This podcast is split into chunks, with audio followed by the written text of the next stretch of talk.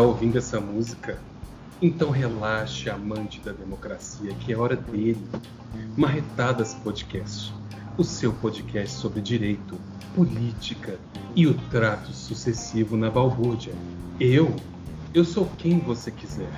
Eu sou Barry White, eu sou Lenny Kravitz, eu sou Daniel Hilário, advogado, marreteiro, confeteiro, tomateiro. E eu estou com ele, o supra-sumo do saber jurídico, o Mogiana paulista orgânico do cafezinho da OAB, o paralelo 31 da Bueno Wines Juridical Consultants Galvão, manda vinhos. Portanto, pegue sua taça de xerez e venha comigo ouvir essa voz intensa que arrepiará sua epiderme. Fala, meu amigo, sempre muito gentil nas palavras, um homem que, cuja voz já causa todo tipo de sentimento maravilhoso que o ser humano é capaz de experimentar. É quase como se fosse um, um, um turbilhão de emoções.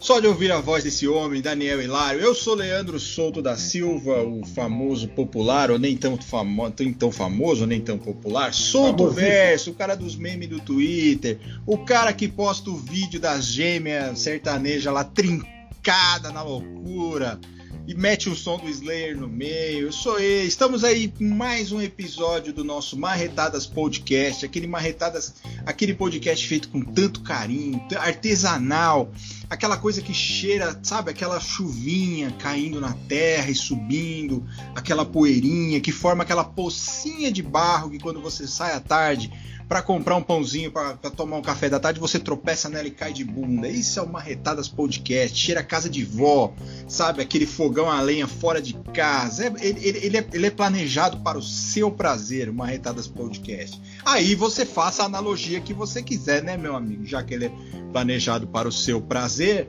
né? Nós somos agentes de prazer também. Por que não? Porque o Daniel, com essa voz, ele nada mais é do que um, um convite ao prazer, como diria Rômulo Mendonça. Então, Marretadas Podcast é um convite ao deleite, um convite ao prazer.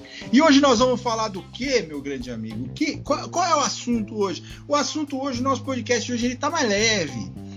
Né? Mas não menos crítico, óbvio, né? Como diria, parafraseando aí de muito, muito de uma forma muito grosseira, o grande Che Guevara, né? Ixi, vamos ser cancelados. Fudeu, cara. Vamos cancelar Ai, essa Deus porra. Agora Como fudeu. Mesmo. É, a gente pode. É, a gente pode ser engraçado, mas sem perder a crítica. Nós não vamos perder a crítica. E nós vamos falar do que hoje, meu grande amigo? Nós vamos falar sobre os clichês jurídicos e, claro, o papel da, do papel da faculdade, não, o papel do advogado no Brasil atual. E vamos falar de uma pessoa muito especial também. Aguardem. Exatamente. Uma pessoa que, se você é advogado não conhece, você pode deixar de seguir a gente nas redes sociais, ou pelo menos eu. O Daniel não, não falo pelo Daniel. Pelo Daniel. Mas assim, se você não conhece esse cara, você tem que conhecer. Se você é advogado e não conhece esse cara, você tem que conhecer. E o Daniel vai trazer uma biografia dele, uma história, vai contar a história dele aqui, vai ser muito bacana.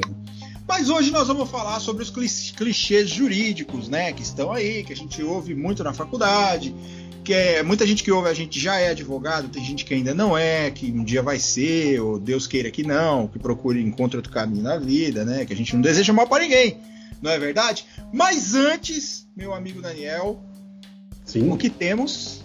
Nós temos perguntas, perguntas Uau. dos internautas, perguntas das pessoas que falam para o nosso coração. Então vamos lá, vamos à primeira pergunta? Vamos lá. O Gustavo Yudi, incansável tuiteiro de Curitiba, ele quer saber, Daniel Hilário, fale mais sobre o seu tempo de trabalho na rádio do sindicato e, por favor, cante o refrão da música de abertura do programa da rádio. Eu pediria atenção a todos vocês agora, porque vai ser algo memorável. Então, por favor, abram seus corações e seus ouvidos para ouvir essa coisa maravilhosa. Mas antes de ouvir, porque eu não vou cantar primeiro, não. Calma lá, O que, que é isso? Calma.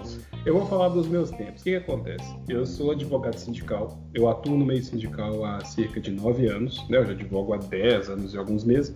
Mas eu atuo no meio sindical há cerca de nove anos.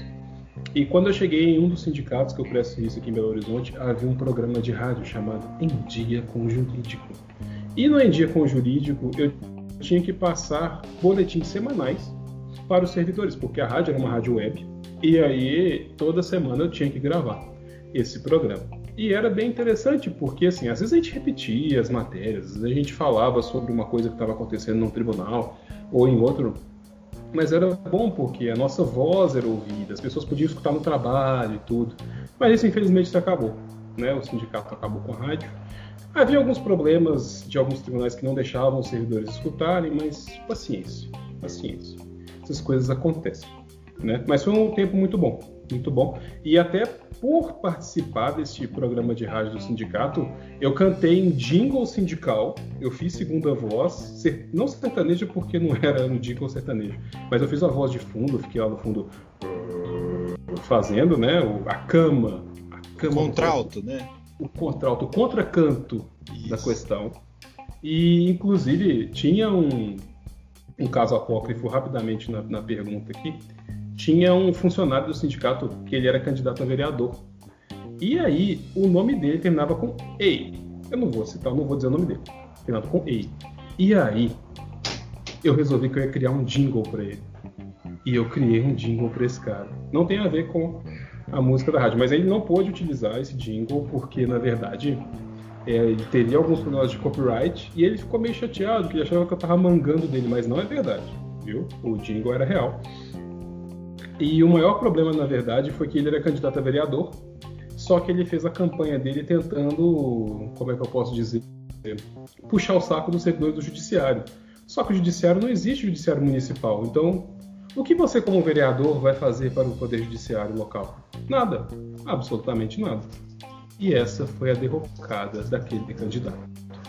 Mas sem mais delongas, Gustavo Yudi pede e eu canto o refrão da música que fazia a abertura do programa que eu apresentava. Atenção, é Katy Perry. E isso é California Girls. um, dois, três, quatro. California Girls were unforgettable. Daisy Dukes, bikinis on top. Sun-kissed skin so hot, we'll match your popsicle.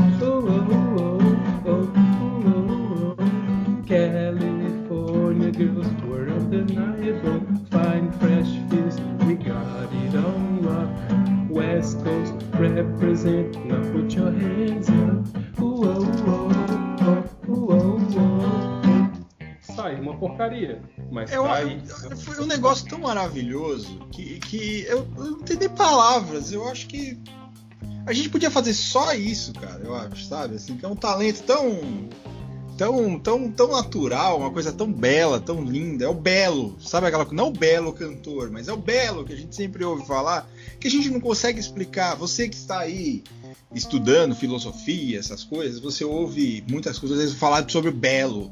É, é, isso, o Belo é isso, o Belo é isso que você acabou de ouvir. É uma, é, olha, eu, eu, tô, eu tô emocionado demais, eu tenho que tomar até um gole d'água. Eu tô morrendo de vergonha aqui, mas sem mais delongas, eu vou passar para a segunda pergunta, porque essa pergunta é para você, Leandro Souto da Silva. Opa! Essa pergunta é advinda dela.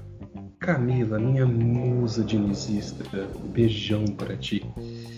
Minha musa dinizista pergunta: Leandro Souto, Conte mais sobre seus tempos de templário.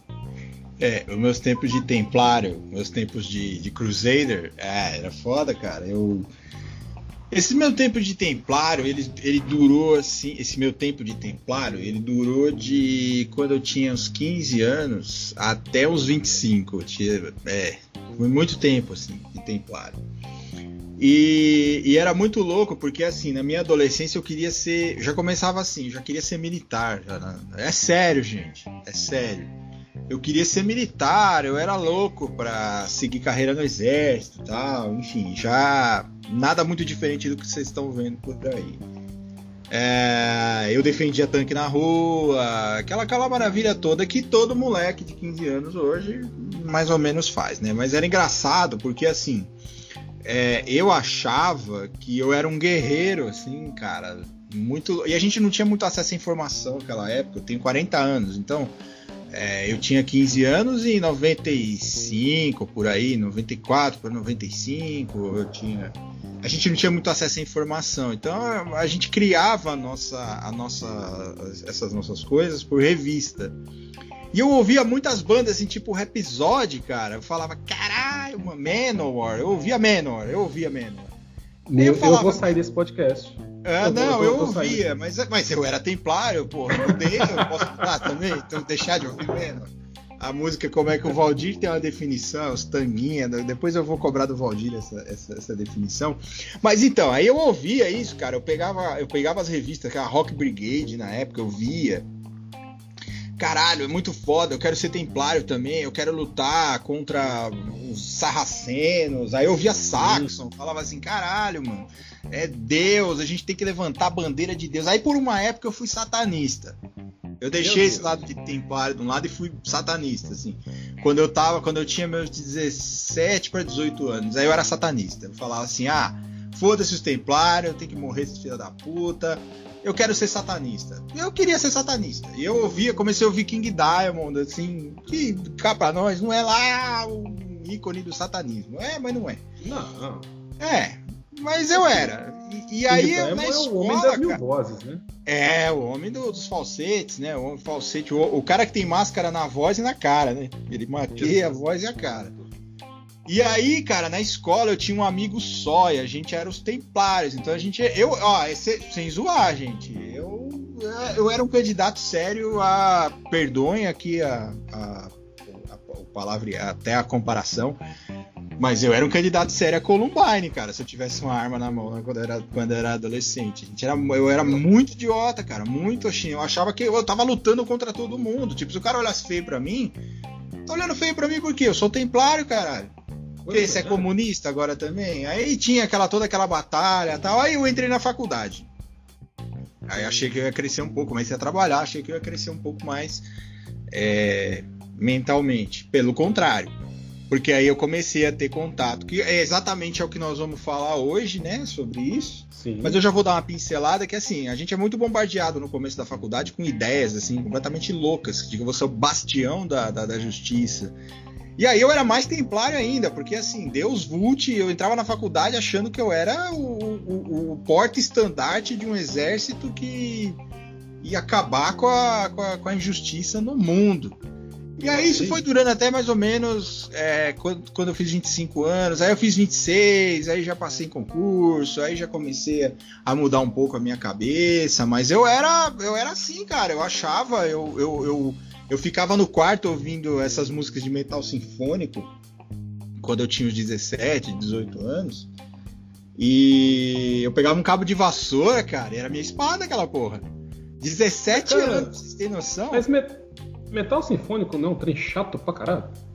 Cara, depende. Depende do metal sinfônico. Aliás, a única banda de metal sinfônico que presta um pouco é Rhapsody. E eu até falei ontem no Twitter que o Rhapsody ele se perde um pouco no personagem, né? Então, como todo templário, o cara se perde no personagem. É, mas é chato. Você pega bandas assim de metal. Tinha, tinha, uma, tinha uma banda, cara, brasileira de metal sinfônico que eu ouvia pra caralho. A banda, depois eu enjoei tanto que eu nem lembro o nome, pra você ter noção. Mas eu gostava, eu achava que aquilo era foda. E não era muito diferente dessa molecada de hoje. Eu era machista hum. pra caralho. Eu achava assim, eu, eu, fazia piadas do tipo: em mulher não se bate com nada que pese menos de 5 quilos. Eu fazia essas piadas abertamente na faculdade de direito. Eu era extremamente machista, extremamente misógino. E eu achava que aquilo que eu tava falando era o que Deus queria que eu falasse. Então eu era o templário assim: eu vou lá, eu vou te matar por você ser árabe, mas é porque Deus quer o templário atual, ele é assim, eu vou lá, eu vou te, te, te ofender, eu vou, eu vou é, expressar meu discurso de ódio, mas não porque eu sou assim, é porque Deus quer que eu faça isso. Então eu tinha sempre, é. então Camila, eu não me orgulho nem um pouco dessa época que eu era templário, e durou muito tempo, essa época até. E tanto que no Orkut, cara, minha primeira foto do Orkut foi a foto de um templário, era a foto de um templário. Eu era o Paulo Cogos, cara, da época. é, é sério, sério.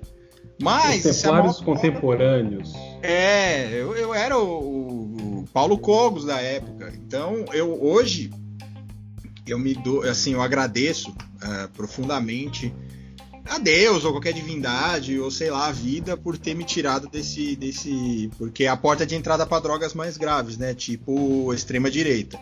Eu era um cara de extrema direita. Eu era extremamente preconceituoso.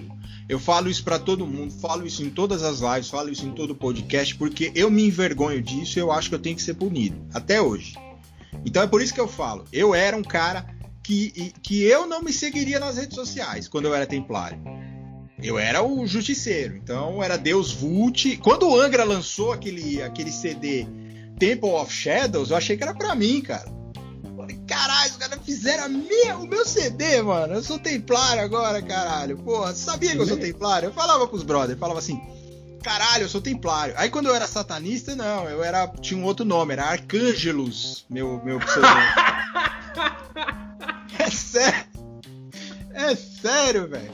É sério. Aí, aí minha mãe, cara, é muito louca essa história. Porque eu era. Os caras chegavam assim, e aí, Leandro, beleza? Leandro não, caralho. Arcângelos. Que eu sou servo de Satanás agora. Então, por favor, me chame de Arcângelos. Eu sou, eu sou tipo fragmentado, saca? O cara tem 23 personalidades. Eu sou mais ou menos isso, cara. E aí eu tinha esse pseudônimo, assim, aí minha mãe, minha mãe começou a ficar preocupada, ela me deu uma camisa, cara, social e, e, e eu acho que aquela camisa social tá fungida com alguma coisa, que foi eu começar a usar, eu virei templário de novo.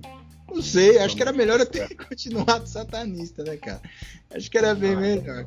E aí foi isso, é. Camila. Essa, essa foi minha história aí como templário. Não me orgulho um pouco. Eu só quero dizer que a partir de hoje eu só vou chamar Leandro Souto de Arcângelos. Vocês chamem como vocês quiserem, mas Arcângelos foi demais pra mim. Eu era, eu era tipo. Eu era. Sabe quem eu era, cara? Eu era o Varg da época. Ah, não. Ah, não. era. Parou, parou. Era... Você queimou alguma igreja? Era. Não, não, cheguei a queimar porque eu tinha medo de, de riscar fogo. Eu tinha medo de fogo. Eu ah. sou, era o satanista que tinha medo de fogo essa é a coerência, né? Mas eu era, eu e esse amigo meu, cara, a gente era dois, dois, dois retardados, dois idiotas. Nossa senhora, eu tenho vergonha dessa época, sério mesmo. Eu morro de vergonha dessa época. Aí eu voltei a ser templário, eu não sei o que, era pior. A época que eu era satanista, Varg, Burzum, Mayhem, aquelas coisas, eu achava Sim. que aquela treta do, do Varg matando os caras era, era, era zoeira, sabe? Assim, ah, eles estavam brincando. O Varg, o Varg não fez nada, agora eu passava pano pro Varg. Eu era idiota. Que absurdo, né? Não matou ninguém, que isso? Só meteu uma faca na cabeça do brother. Que nada Só esfaqueou o camarada que tava. Porra, mas beleza, mas sabe por que, que ele esfaqueou? Cara, porque ele sabia que o cara que ia interpretar esse personagem ia ser o irmão do Macaulay Culkin no filme, cara. Minha nossa. Vocês viram o filme, o Lords of Chaos? Você chegou a ver o filme? Não, não assisti. O filme é uma bosta, cara. O filme é uma bosta. Colocaram um Varg gordo pra fazer. Pra vocês terem noção. É, o Varg, o Varg é, é, não tinha nada a ver o Varg. E aí colocaram o cara para fazer o, o, o, vocalista do Mayhem. Uhum. Me recordo agora o nome dele. O Dead era o, era o primeiro vocalista do Mayhem. Aí teve o, de, o, o, guitarrista. Sim. Que, que, o, que o Varg matou. Era o irmão do Macaulay Culkin, cara, que fazia o ator. Ah, sei quem que é, o Kieran, Kieran Culkin. Sei quem é, é, não sei quem é, mas é, é, é, era o irmão dele. O filme é uma bosta, assim. Como o surgimento do Black Metal foi uma bosta. Né? Assim, Black Metal é uma bosta. Né? Vamos, Black vamos Metal é uma bosta. É, não, não há, assim, hoje o Black Metal, sabe, sabe qual é a questão do Black Metal, cara? Já que a gente tá falando assim, é, é, peripécias é. desimportantes. Abertamente. Abertamente. O problema do Black Metal, sabe qual é o problema do Black Metal? Black Metal é nazismo. Sim música, sim. Aí vocês tiram uma noção. Eu era templário, de templário virei o cara que ouvia black metal. Então daí vocês têm a noção, cara, de como eu era escroto. Então ou eu era um cara. Ou, ou, ou eu defendia a igreja ou queimava a igreja. Mas não tinha meio termo para mim. Não tinha assim, tipo, ah, não, essa igreja aqui não, eu vou defender ou eu vou queimar. Não, eu vou simplesmente deixar passar. E o black metal ele surgiu com essa com esse conceito até até o Burzum é tem essa, esse conceito do nazismo muito forte só que aquilo na época que eu era adolescente para mim aquilo era bonito sabe porque era um grupinho eu tinha um grupinho eu tinha eu era eu queria ser odiado então assim meu sonho era ter um sobretudo para usar com 37 graus eu sair da rua de sobretudo e coturno era porra o dia que eu tivesse aquilo eu podia sei lá morrer depois é... E é isso, cara. Eu, é o Arcângelos. Arcângelos do Mal. Eu, eu não tenho orgulho nenhum do meu passado. Não tenho orgulho nenhum do meu passado, galera. Na moral, era uma coisa horrível. E ainda bem que a gente evolui, né? Hoje eu tô aí com 40 anos, tô minimamente saudável, né? Mudei minhas, minhas concepções das coisas. Então, assim, há cura para o, o, o templário. Há cura para o satanista também, o cara que defende o, o Varg, entendeu?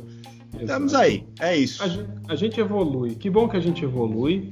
E se vocês perguntarem qual era o meu passado, ele é muito menos interessante do que esse, porque eu nunca fui Arcângelos. É, eu Isso, fui Arcângelos. Arcângelos do Mal é um negócio que eu tô aqui em êxtase. Não, e é um negócio muito louco que eu escolhi meu nome, sabe? Eu cheguei um dia, tava um puta de um calor, eu tava sentado em casa, falei. Cara, ele devia ter um pseudônimo, velho. Já que eu sou satanista mesmo, que eu sou servo de Satanás, eu devia ter um pseudônimo, velho. Porque não dá, cara. Eu só puxar Leandro. Que, quando, quando o capeta for me receber, eu vou falar, como é teu nome? Leandro. Ele vai falar, caralho, mano, que inexpressivo. Aí eu pensei assim, falei, aí eu abri a, a Rock Brigade na época. Meu que é a Rock Brigade na época era a porta de entrada de drogas mais pesadas, tipo Exato. satanismo. É. Exato. Aí eu comecei a ler, eu vi uma banda lá, um release de um CD de uma banda chamada Arcângelos. Eu falei, caralho, é isso que o capeta quer que eu, que eu faça. O demônio quer que eu me chame Arcângelos. Então a partir de hoje eu tô batizado. Com o quê? Com fogo? Não, porque eu tinha medo de fogo. Então não foi Sim. com fogo que eu me batizei. Mas aí, esse, esse, esse, apelido ele durou três dias, porque ninguém me chamava de Arcângelos. Era só Oi? eu. Mas quem que vai te chamar de Arcângelos? Aí é que tá o problema. É, meu grupinho, eu e o camarada. Era eu e o camarada. Era só eu, eu e um cara só. Mas se você era Arcângelos, quem era o camarada? Incubus? Sucubus? Não, ele não tinha, ele não tinha dessa, não. Ele falava assim, ah, toma no cu, eu vou ter pseudônimo, é porra nenhuma, não. O cara era um cara uma alma mais livre, sabe? Apesar Sim. de ser completamente louco, ele era uma arma mais, uma alma mais livre, mas eu não. Não, você não. Eu queria seguir a cartilha do, do ódio, sabe? Assim, é, você muda de nome, você é um servo de Satanás, você não sei o quê, e a mãe, aí muda, passa três dias, eu tô ouvindo. Olha que louco, olha que louco. Passa uma semana que eu era Arcângelos, eu comecei a ouvir Laura Pausini. Claro. Porque eu sou fragmentado, caralho. Eu tenho 23 personalidades. Eu ouvi aquele CD do, do, do Renato Russo lá, como é que é o nome? É, Equilíbrio Distante. Isso, que esse mesmo. era italiano e eu queria aprender italiano. Gente, eu não tenho, eu não sei como eu tenho espaço na minha cabeça para tantas personalidades. Eu juro pra vocês. eu juro. Sabe aquele meme do cara que tá assim, tipo, vestido de corpse paint na rua ouvindo pagode? Era Sim. eu, cara. Que coisa maravilhosa. É, é mas Arcângelos não deu muito certo, então é, hoje Solto Verso acho que casa mais comigo. Arcângelos não deu certo. É, não era o que o diabo queria. Solto Verso combina com a sua personalidade expansiva. É maravilhoso. maravilhoso. É, pois é. Então, Mas Camila, essa foi minha época de templário barra satanista. É, isso aí. Isso vai render pra caralho. Eu, eu, não sei nem o, eu não sei nem o que dizer sobre isso. Por enquanto, eu vou pensar muito bem essa noite. É, vamos para a próxima pergunta, então. Vamos. Mariane Savassi, a mulher que tem o nome de uma região de Belo Horizonte, lembrando que Savassi não é bairro, gente, Savassi é região. Ela pergunta: como encontrar bens do devedor? E aí eu tenho que chamar um amigo meu aqui. Tem que chamar um amigo meu, peraí, peraí que ele vai estar chegando aqui. Olá, meu amigo advogado, minha amiga advogada. Você já imaginou quando você tem um processo e vai entrar com uma execução e não encontra bens do devedor? Você já viu que há uma ferramenta junto ao Banco Central do Brasil que com ela você pode localizar bens? Você não precisa pensar em Bacenjude, Renajude, sei lá o que Jude, Projude, Essage, nada disso. É por isso que eu, o senhor de toda a importância e propagandas do YouTube, trago para você um webinar 100% gratuito. Mas espere, Além de assinar o meu webinar, eu vou te contar um caso para você. Uma vez, uma advogada recém-formada virou para mim em um dos meus cursos que eu ministro em todo o Brasil e disse: Doutor, eu era inexperiente. E aí o advogado me mandou calar a boca no meio da audiência. Eu não fiz nada, eu fiquei com medo. E aí? O que você faria amigo advogado, amiga advogada, se você recebesse um cala-boca no meio da audiência? Hein? É uma pergunta. Assine o meu site. É. Assista ao webinar gratuito que eu vou E te tem aquela também, amigo advogado, amiga advogada, e se a testemunha morre no meio da audiência, o que você faz, amigo advogado, amiga advogada? Caralho, chama o ML, porra, chama o Rabecão, chama qualquer porra. Uma O que que coisa você vai me fazer? deixa. O Uma cara coisa faz- deixa. É. É, o cara faz um curso de duas horas para a testemunha morreu durante a audiência. O que você faz? Aí você fica imaginando o juiz parado assim, falei, Ê, doutor, e agora, hein? O senhor vai insistir na oitiva ou não vai? Porra, velho. O senhor vai insistir, doutor, na oitiva ou o senhor quer que redesigne? O que, que o senhor quer que faça? Eu, não, eu quero que o senhor chame aqui primeiro. Chame, a segu- chama alguém para socorrer a pessoa, se der para socorrer. Se não, é. Declara, chama o SAMU, declara o óbito e compra por caixão e vela, porra. Porque não dá. É, Faça- É, é um faça- absurdo. Mas assim, respondendo sua pergunta, Mariane, é... como achei encontrar bens do devedor, eu diria o seguinte: não fazendo um webinar de juiz que fica duas horas dizendo o que é pra fazer, que a gente já sabe. Que ele fala nos cinco últimos minutos o que é pra fazer, que é coisa que a gente já sabe, né? Então, essa é a pergunta. Mas eu te cortei, Daniel. Você estava fazendo uma imitação tão bonita, tão artística, tão Amigo, zoroástrica, zoroástrica que. Porra, nem sei se existe essa porra palavra, mas enfim. Sim, uma coisa tão zoroastrismo. bonita e eu cortei. Amigo Soltoverso, o que mais me irrita nesse caso não são nem as propagandas, sei lá, a minha paciência é extremamente, assim, ela é elástica, minha paciência vai tende ao infinito. Mas nessa específica em que o advogado manda a advogada calar a boca, eu fico me perguntando, será que o juiz não interveio? Não virou e falou assim, tipo, doutor, vamos manter a urbanidade aqui no recinto, não mande seu colega calar a boca? É. Será que, será que não tem um pra falar um nada? E, e fica nisso mesmo? Tipo, você precisa passar pela. A pessoa passa pelo problema, aí vem alguém pra ministrar um curso pra te falar como resolver aquele problema. Sendo que É. a autoridade na sala devia virar e falar assim: doutor, por favor, né? Não precisa, né? Tá difícil. Não fica, não faz isso. Não precisa nem xingar, não precisa nem se portar, se Claro, ele tem, até porque ele tem o poder de polícia das audiências, é ele que Exato. comanda. É virar ele tem- e falar, meu brother, É. pô, né? Me ajuda aí. Mas É, enfim, exatamente. Mariane Savassi, agora você sabe como encontrar bens do devedor. E assim Muito nosso bem. webinar que é gratuito, viu? Isso, a gente não, co- não, não, não cobramos nada ainda. Ainda. Leandro Souto, essa é pra você porque eu já respondi essa semana passada, mas eu sei que a sua resposta é melhor que a minha. Hum. Filinto. o Filinto, homem- grande Filinto, Filinto, Filinto com quem dividimos um, um, um excelente jantar aqui em São Exato. Paulo. Filinto é uma pessoa muito 10, irmã de, de. Irmão de Gabriel.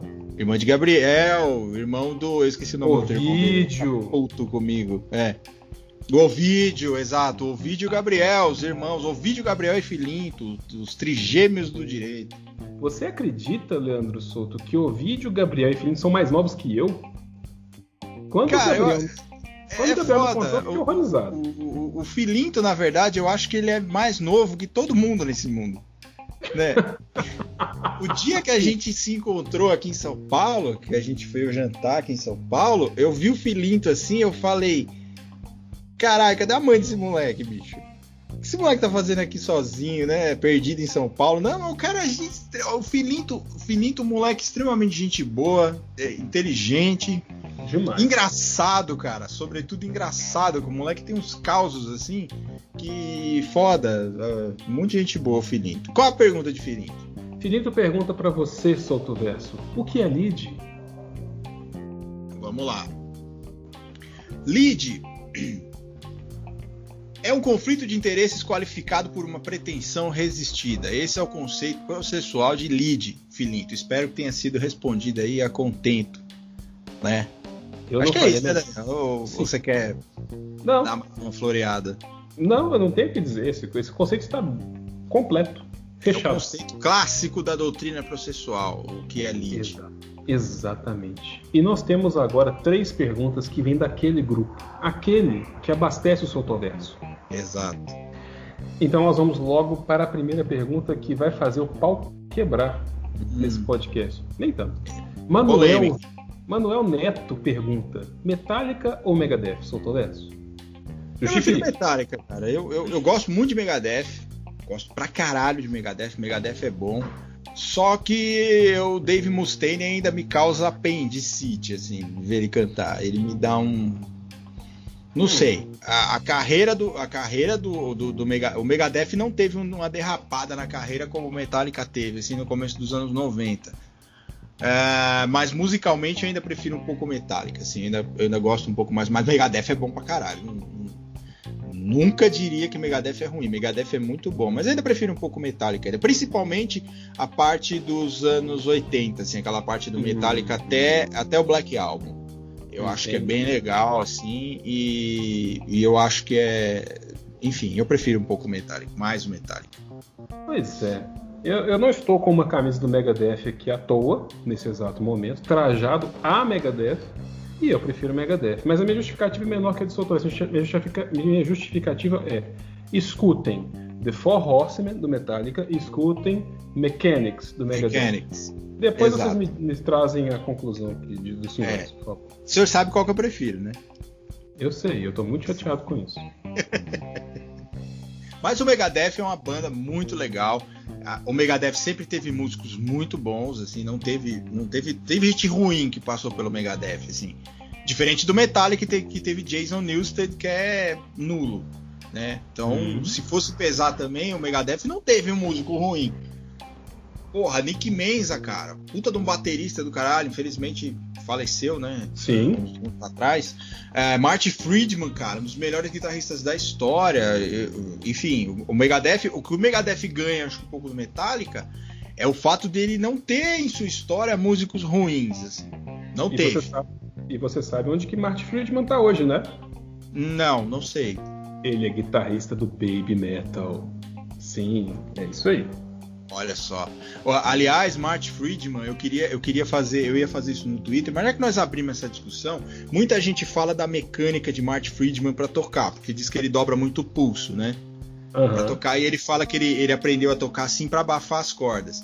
Se uhum. vocês acham a mecânica de Mark, Marty Friedman feia, assistam algum clipe ou algum show do Death.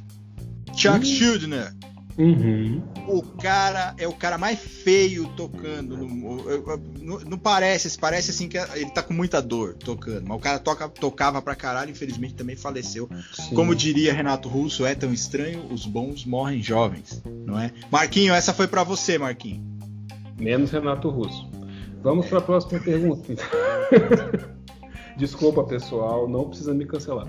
É, agora Vamos aí uma pergunta que vem dele. O homem com o qual eu gosto de concordar. Valdir Fumene. Valdir Fumene quer saber de você, seu Toverso. Qual é seu guilty pleasure? Meu guilty pleasure. Meu guilty pleasure é direito administrativo. Na lata. Eu, eu, eu gosto muito de direito administrativo. Não assumo, Magnífico. mas eu gosto bastante de direito administrativo. Que coisa boa. É. O, o, meu, o meu guilty pleasure é mais polêmico. O meu guilty pleasure é carro de mensagem. Eu adoro carro de mensagem. Eu acho tão maravilhoso, eu acho tão lindo, eu acho, eu acho que a pessoa lembra de você, ela escolhe a música, ela manda a mensagem. Imagina chegando na sua casa, atenção, Leandro Souto da Silva, os seus amigos da advocacia vegana te amam. Eles te mandam uma mensagem, uma mensagem de amor, de paz, de concórdia. Venha, venha receber este buquê de flores e começa a música do Titanic. Tem. Cara, maravilhoso. maravilhoso. Eu tenho uma história interessante sobre isso. Eu tô, quase, eu, tô, eu tô, até chorando aqui. Mas Posso contar? Não, eu tô chorando, conta. Quando eu era templário ainda, Camila, é, eu, eu gostava de mandar telemensagem pras meninas. Não o carro, mas assim, sabe aquela que você liga tal? Por telefone, sim, sim. Por telefone. E aí mandava tal, nunca dava certo, a menina nunca mais olhava a minha cara, que achava aquilo ridículo. Como é que um cara templário faz um negócio desse ridículo? Beleza, foi passando os anos. Um dia eu recebi o cara anda uma. Com espada, pô. Hã? O cara anda com uma espada, como é que isso é ridículo mandar mensagem? Que, que pessoas cara, são essas? Porque o templário ele faz voto de castidade, né? Então o que, que você ah. quer mandando uma. né? Não faz muito é. sentido. É verdade. Aí, cara, uma bela época eu terminei um relacionamento assim. Eu gostava muito da menina, muito, muito, muito, muito. Eu terminei o um relacionamento. A menina terminou comigo. Aí passou tipo uma semana, eu recebi uma telemensagem, cara. Tipo, ah, eu tô muito arrependida do que eu fiz, eu queria, não sei. Eu comecei a chorar, cara. Eu falei, caralho, a mulher quer voltar, pá. Aí ela falou, a, a moça falou assim: Você sabe quem te mandou essa mensagem, né? Ai, eu falei, sei, foi a fulana. Aí ela falou, não, foi a cigana e ela tá aqui ouvindo a sua reação. Era uma hum. ex-namorada minha que mandou, velho. Ela Isso. soube que eu tinha terminado e aí ela mandou querendo reatar. Ai, e aí não deu, óbvio que não, né, velho? Porque eu, eu falei é. o nome da outra, comecei a chorar tal, e a menina tava ouvindo. Porque assim, não basta você mandar a telemensagem. Sim. É muito mais sádico você ficar ouvindo a reação da pessoa. Porque Sim. dava pra fazer isso. É, você mandava a telemensagem, a pessoa ficava lá do outro lado, aí você ficava assim, ouvindo a reação da pessoa. E a pessoa, ah, legal, gostei. Nossa, que bacana é, que legal, né? Que legal. E aí eu, nesse dia, eu caguei nessa cola, porque a menina nunca mais, nunca mais falou comigo. Mas também não fazia muita questão de falar comigo, enfim. É, é a história. Misericórdia, né, gente? É, é uma coisa maravilhosa. Mas, aí, mas mandem carro de mensagem para quem vocês amam, viu? Daniel Hilário recomenda. Depois Sim, não manda o cara comigo. com colete à prova de bala, porque tem gente que não gosta. Viu? É, depois não reclama comigo, não. Vamos lá, então. Vamos para a última pergunta que nós já estamos aqui. Né? Já, tá, é... tá, tomando só, só essas, essas coisas já tô tomando nosso podcast inteiro. Tá, mas vamos lá. Carlos Cantadas, aquele do Cantadas NFL, ele pergunta: Leandro, qual que é um caso de faculdade que você nunca esqueceu? Um caso de faculdade que eu nunca esqueci, cara. Eu tinha um professor que era juiz, hoje ele é desembargador. E ele era extremamente grosso, assim. E aí, um dia, ele tava dando aula, dava aula de obrigações, de direito civil, parte de obrigações. E ele tava falando, falando, falando, e a menina fez uma pergunta para ele. Aí ele falou: Não, mas aí vai depender da prova que você tiver, vai depender do, do entendimento do juiz. Aí a menina falou: Ah, professor, mas você sabe, né? Cabeça de juiz e bunda de criança sai qualquer coisa, né? Bicho, fez um silêncio fez um silêncio na Meu sala, Deus. assim, fulcral, dá pra você ouvir, um silêncio sepulcral, melhor dizendo, dá pra você ouvir grilo cantando a 8 quilômetros, assim, você não ouvia nada, o professor ficou olhando pra cara da menina e encerrou a aula, cara. Aí chegaram da menina e falaram: caralho, você não sabe que o cara, é, o cara é juiz, porra. Como é que você fala um bagulho? Ah, eu não sabia, pelo amor de Deus, ninguém me avisa essas porra. Ela foi lá pedir desculpa pro cara. O cara Sim. falou, não, tudo bem, eu tô acostumado com essas coisas tal, mas enfim, você tá reprovado. Mais ou menos isso. É, sim, valeu, eu não guardo rancor, mas as notas aqui não vão acontecer. Né? Esse né? mesmo cara, numa audiência, numa audiência, numa. numa. numa aula, tinha, teve um cara que começou a tirar a dúvida com ele. Ah, professor, mas e se eu, eu, eu deixar meu carro no estacionamento e roubarem meu carro e não sei o que, quem é responsável? Ele falou, esse caso é seu, né? Ele falou: Ah, professor, aconteceu comigo. Ele falou: Então, se eu, se eu quisesse dar consulta para as pessoas, eu não tinha prestado concurso para juiz de direito. Vai consultar uhum. um advogado. Você não precisa ficar me perguntando as coisas, não. É, pergunta as coisas da aula. Eu não sou obrigado a dar consulta para ninguém, não. Aí o cara, o cara chorou depois, coitado, até dó dele. Eu fiquei meio puto com esse professor até hoje. Aliás, é, se o senhor estiver me ouvindo aí, professor, o senhor sabe quem. quem eu, vou, eu vou falar igual o Zagalo. Você sabe quem você é seu vagabundo. é isso aí, essas são minhas histórias aí da faculdade. Eu tenho um caso, porque assim, eu eu entrei na faculdade, eu era um aluno empolgado também, né, com direito, né, camisa, primeiro período, direito, FMG, aquela coisa maravilhosa que todo aluno faz. Só que do quinto período para frente da faculdade eu dormia nas aulas. Eu sentia um sono assim avassalador. Era um negócio que não tinha jeito. Eu, se eu não me engano, não sei se foi no sétimo ou oitavo período, eu estava em uma aula de direito econômico, era uma professora fantástica da faculdade. Nas aulas ela nem dormia, não, mas esse dia eu estava assim, arrasado. Arrasado. E aí eu estava na última cadeira da fila, da, da, da, fila do meio, assim, da sala. E eu estava meio cochilando, deitado assim e tal, na carteira e tal, sossegado. E aí entrou o pessoal do grupo de Direito Internacional, na sala do grupo de estudos, do GED. Aí a pessoa do JET fala, não, porque isso, vocês aqui, vocês têm que estudar direito internacional, porque direito internacional é maravilhoso, blá, blá, blá, blá. E a professora, uma pessoa, uma pessoa que atualizava os livros de um dos babalorixados do direito econômico no Brasil. Mas eu não vou falar quem é justamente para evitar expor. Ela começou, ela pegou o gancho do pessoal do GED e começou a falar, não, porque isso, eu estudo aquilo e tal. E eu acordei justamente na hora, assim, sabe quando você tá meio cochilando, meio acordado? Justamente na hora em que ela proferiu a seguinte frase Inclusive, eu faço parte de um grupo de estudos que estuda o direito econômico na União Europeia. Sabe quando você não se controla e você já faz aquele som de torcida tipo. Yeah! Eu mandei um desse do fundo da sala. Assim, eu nem sabia onde é que eu tava. Eu só mandei um. Yeah! E aí, bicho, um amigo meu que tava na minha frente, o cara danou a rir. Só que eu tava de cabeça meio baixa, eu continuei de cabeça baixa, porque ela percebeu de onde vinha o som. E ela achou que era o meu amigo que tava na minha frente. Inclusive, Brunão, desculpa, viu? Até hoje, perdão, porque ela ficou com raiva de você e não de mim. E aí, na mesma hora, uma colega minha que tava do meu lado virou pra mim e falou assim: Nossa, essa turba enfurecida foi você? Eu falei: Foi. Turba enfurecida. Ah, eu fiz uma turba enfurecida na aula de direito econômico. E a professora achou que foi um amigo meu. E eu só tenho desculpas no vídeo. Mas é isso, né? É. Mas esses, esses assuntos, esses dois, essas duas últimas questões aí do Grande Cantadas, que sempre tá com a gente aí, o Valdir também, o Manuel, o pessoal do grupo lá, o Fabrício, o Marquinho, o Rodrigo, o Teco. Eu queria deixar um abraço para eles aqui também, que a gente sempre a gente se fala praticamente todo dia, são pessoas. A Bianca também, que tá lá até hoje. É, a Bianca tá, tá, tá só meio voyeur, né? Igual o Teco. O Teco, é. quando a gente começa a falar muita merda, ele aparece lá. Oh, o que, que eu perdi? Depois de 20 anos, né? Tem, deve ter umas 40 mil mensagens lá que ele não viu. Sim. Mas é, essas perguntas for, são interessantes para a gente introduzir o nosso assunto de hoje, que é sobre os clichês jurídicos, né, meu querido Daniel? A gente falando dessa coisa de faculdade, é, essa coisa maravilhosa que é a faculdade de direito, porque a gente vai falar aqui que o cara quando ele entra na faculdade de direito ele é um, um negócio assim, parece um é, é, é apoteótico, é como o rock subindo as escadas da Filadélfia, assim. Né, é um negócio louco. E aí, por que, que a gente sempre fala que o cara é emocionado?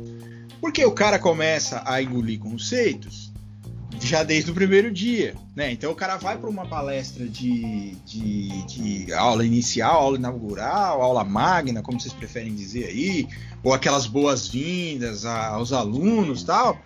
Ele já começa ouvindo que o advogado é o primeiro juiz da causa.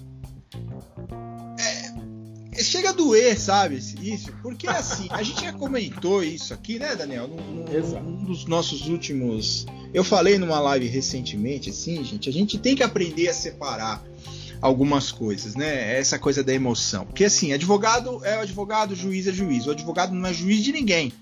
O advogado ele é parcial, ele não é imparcial na causa. Quem tem que ser imparcial é o juiz. O advogado não, o advogado ele é contratado para defender os interesses daquela pessoa. Né? Então, essa coisa quando a pessoa fala assim, ah, o advogado é o primeiro juiz da causa, então você já está colocando na cabeça da, da, daquele jovem jovem, ou às vezes nem tanto, que hoje a gente tem aí muita gente mais, mais de idade fazendo audiência, é, fazendo é, faculdade de direito e tal, você já coloca uma ideia errada na cabeça da pessoa. Então a pessoa já não tem aquela coisa. Quando ela for estudar aquela. aquela é, é aquela coisa de os atores processuais, o juiz, o, o, os advogados, o Ministério Público, isso vai causar uma confusão na cabeça dele, né? Então, advogado não é juiz de nada, gente, não é juiz nem da vida dele. O advogado ele é, ele, ele, ele é advogado, ele é contratado para ou defender para defender os interesses de uma determinada pessoa. Ele não está ali para julgar aquela pessoa. Quando você fala necessariamente que uma, uma determinada pessoa ela é juiz, ela é juíza, é, você necessariamente coloca um papel de julgamento nela. O advogado ele não pode julgar. Ele Exato. tem que defender, ele tem que se posicionar em relação àquele processo que ele é contratado. É, Daniel, o que, que você tem a dizer sobre isso? Ah, o advogado tem que, ele tem que muitas vezes desenvolver uma tese dentro das opções legais que vem à mão dele e de fato ele tem que ser parcial, não adianta. E o juiz não pode ser parcial. E a gente vê isso muito na Operação Lava Jato, né? Em Exatamente. que um juiz resolveu dar para si o papel de Ministério Público, sendo que o Ministério Público também tem que ser imparcial. Por quê? Porque é, o Ministério não, Público. So, não só na Lava Jato, eu queria só fazer um parênteses, Daniel, claro. mas no, no, processo do mensalão também. Foi onde começou. Exato. Foi onde Exato. começou. É, essa questão claro. dessa, dessa, dessa, dessa mistura de papéis Isso começou lá no processo do mensalão, ação penal 470 do, do, do, Supremo Tribunal Federal. E aí a Lava Jato coroou essa, essa, essa, essa mistura de, de, de, de, papel do papel acusatório do, com o papel do julgador, enfim, de, fecha, fecha parênteses e o papel da parcialidade de, de duas partes, porque estamos falando de ação penal, né? De duas partes que tem que ser imparciais, de duas partes que tem que fazer o quê? que tem que aplicar a lei. Exato. Ou a jurisprudência. E ponto. Aplicar, que não precisa, ele não, não é necessário que faça um juízo de valor. Quem faz juízo de valor é advogado. Então, assim, claro, o aluno entra na faculdade, ele está nos píncaros da glória, né? Ele está ele tá no ponto mais alto, ele, ele, ele acha que ele pode tudo, ele está voando, ele é o Superman, é a, a, a supermoça, eles são tudo isso. Mas isso é só no início. Depois a gente vê que não é bem assim. É aquela diferença que a gente tem entre cursar direito. O curso de direito é um curso muito bonito é um curso muito bonito. Se você for parar para ver legislação, análise, análise de constituição, é, algumas questões. Eu gosto muito de direito agrário, por exemplo. Eu fiz aula de direito agrário na faculdade. É tudo muito interessante, é tudo muito bonito, mas quando você é. vai para a prática, não é bem isso. É outra situação. É, é, outra situação. É, é, parece que parece o que, o que eu vejo é que os, os, professores hoje em dia, na nossa época também, né? Não vamos falar de hoje em dia, não, que na nossa época também era assim, né? É, os professores tentam vender aquilo com, com, uma, com, afim, com amor tão grande que parece que eles estão eles estão tão apegados àquilo que eles têm que vender pro cara que a vida é maravilhosa, a vida do direito é maravilhosa. E não é. Né? Não é, não é. A vida do direito não é nem. Ela tá longe de ser maravilhosa, principalmente a vida do advogado. A vida do juiz, eu não vou nem comentar aqui, porque o juiz ele é. Ele é... Ah, mas o cara tá lá para julgar, o cara tem lá muitos processos, o cara tá fazendo o trabalho dele. Quando você chega e fala assim, ah, mas o juiz tem muito processo para julgar, ele tá fazendo o trabalho dele. Quando ele prestou o concurso, ele sabia Sim. que o trabalho dele seria julgar. Então, quando ele se nega a decidir, ele está indo contra a Constituição Federal. Já começa aí. E quando Exato. você tem pena e, e, e, outra, o advogado também, ele não tem que defender o juiz, não, cara. O juiz ele tem que defender ele. Tem. As, as, as associações, as instituições de, de, de, classe, de sei lá, como se chama isso. Mas assim, o que a gente vê hoje é muito advogado indo lá defender juiz. O juiz não precisa de defesa, não precisa que advogado defenda o juiz. E o juiz, cara, ele não é nem um coitadinho, não, viu? Se ele faz lá 40, 50 audiências por dia, um juiz trabalhista, por exemplo, ele sabia quando ele tomou posse que ele ia fazer 40, 50 audiências por dia. Ah, mas eu tenho mais 600 sentenças para dar. Sabia disso. Ah, mas não sei o que. Ninguém enganou o juiz quando ele entrou para trabalhar, não. Ele sabia das dificuldades, ele sabe das dificuldades. Então, não adianta vir com defesa de que, ah, mas o cara trabalha muito, mas o cara tem um acervo muito grande. O problema é dele, ele tá ali para fazer isso. Ele não tá ali para as pessoas chegarem e ficar olhando para a cara dele, ele parado olhando para a parede, não. Ele tá ali para trabalhar, ele tá ali para julgar. E isso que eu estou dizendo tira qualquer aspiração que eu tenha de entrar no concurso da magistratura na minha vida. Nunca mais eu vou entrar. Enfim, é, isso, é, fica a revolta daqui. O advogado é juiz, coisa nenhuma, não. Juiz é uma coisa, advogado é outra. E eu quero fazer o gancho aqui que você falou que o professor quer mostrar ao aluno que a vida é maravilhosa. Então quer dizer que o professor faz tal qual Ivan Lins. O professor de direito é o Ivan Lins da faculdade? é o Ivan fala, Lins da faculdade, é. Quero, quero a risada mais gostosa. É, é isso que ele pede. de achar que a vida, que a vida pode, pode, ser, ser maravilhosa. maravilhosa. Exato. coisa boa. Ah. Exato, aí o cara entra numa furada dessa, que nós vamos falar mais pra frente como é que funciona mesmo a advocacia. É, quem, quem não tem tanto equilíbrio, quem não, não é como eu, que tenho 23 personalidades, entre elas arcângelos, é, o cara não consegue levantar, cara. O cara cai e não levanta mais. É, é foda.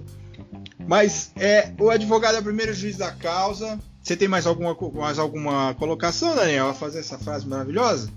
Não, eu só tenho a dizer que assim como você tinha Arcângelos, eu tinha um pseudônimo para escrever poesias na faculdade, mas eu não vou contar nesse episódio. Segue. Vai ficar pro próximo. Quem sabe? É, ó, mano, você que tá ouvindo esse, esse, podcast aqui, insista para que Daniel. Exija seus direitos, insista que Daniel fale o seu pseudônimo. Eu falei, eu me despi de toda vergonha. Aqui eu estou, como diria, como diria Juvenal Juvencio, eu estou nu na passarela da verdade, né? E Daniel uhum. vai ter que falar no próximo episódio. E aí, meu amigo, nós temos mais uma, mais uma questão interessante, mais uma, hum. uma um clichê jurídico, que é. Sim. O, o, o cara, quando ele entra na faculdade, né, provavelmente nessa mesma palestra que o, o, o professor, enfim, quem está dando a palestra lá falou que o advogado é o primeiro juiz da causa, ele ouve que o cara está entrando ali para fazer direito e vai sair fazendo justiça. Hum. O que, que, você tem a me dizer sobre isso? Essa coisa de eu entrei na faculdade de direito para fazer direito e vou sair daqui fazendo justiça. Cara, é, é, a confusão que a gente faz entre direito e justiça. Né? Direito e justiça eles andam lado a lado, mas eles nem sempre são a mesma coisa.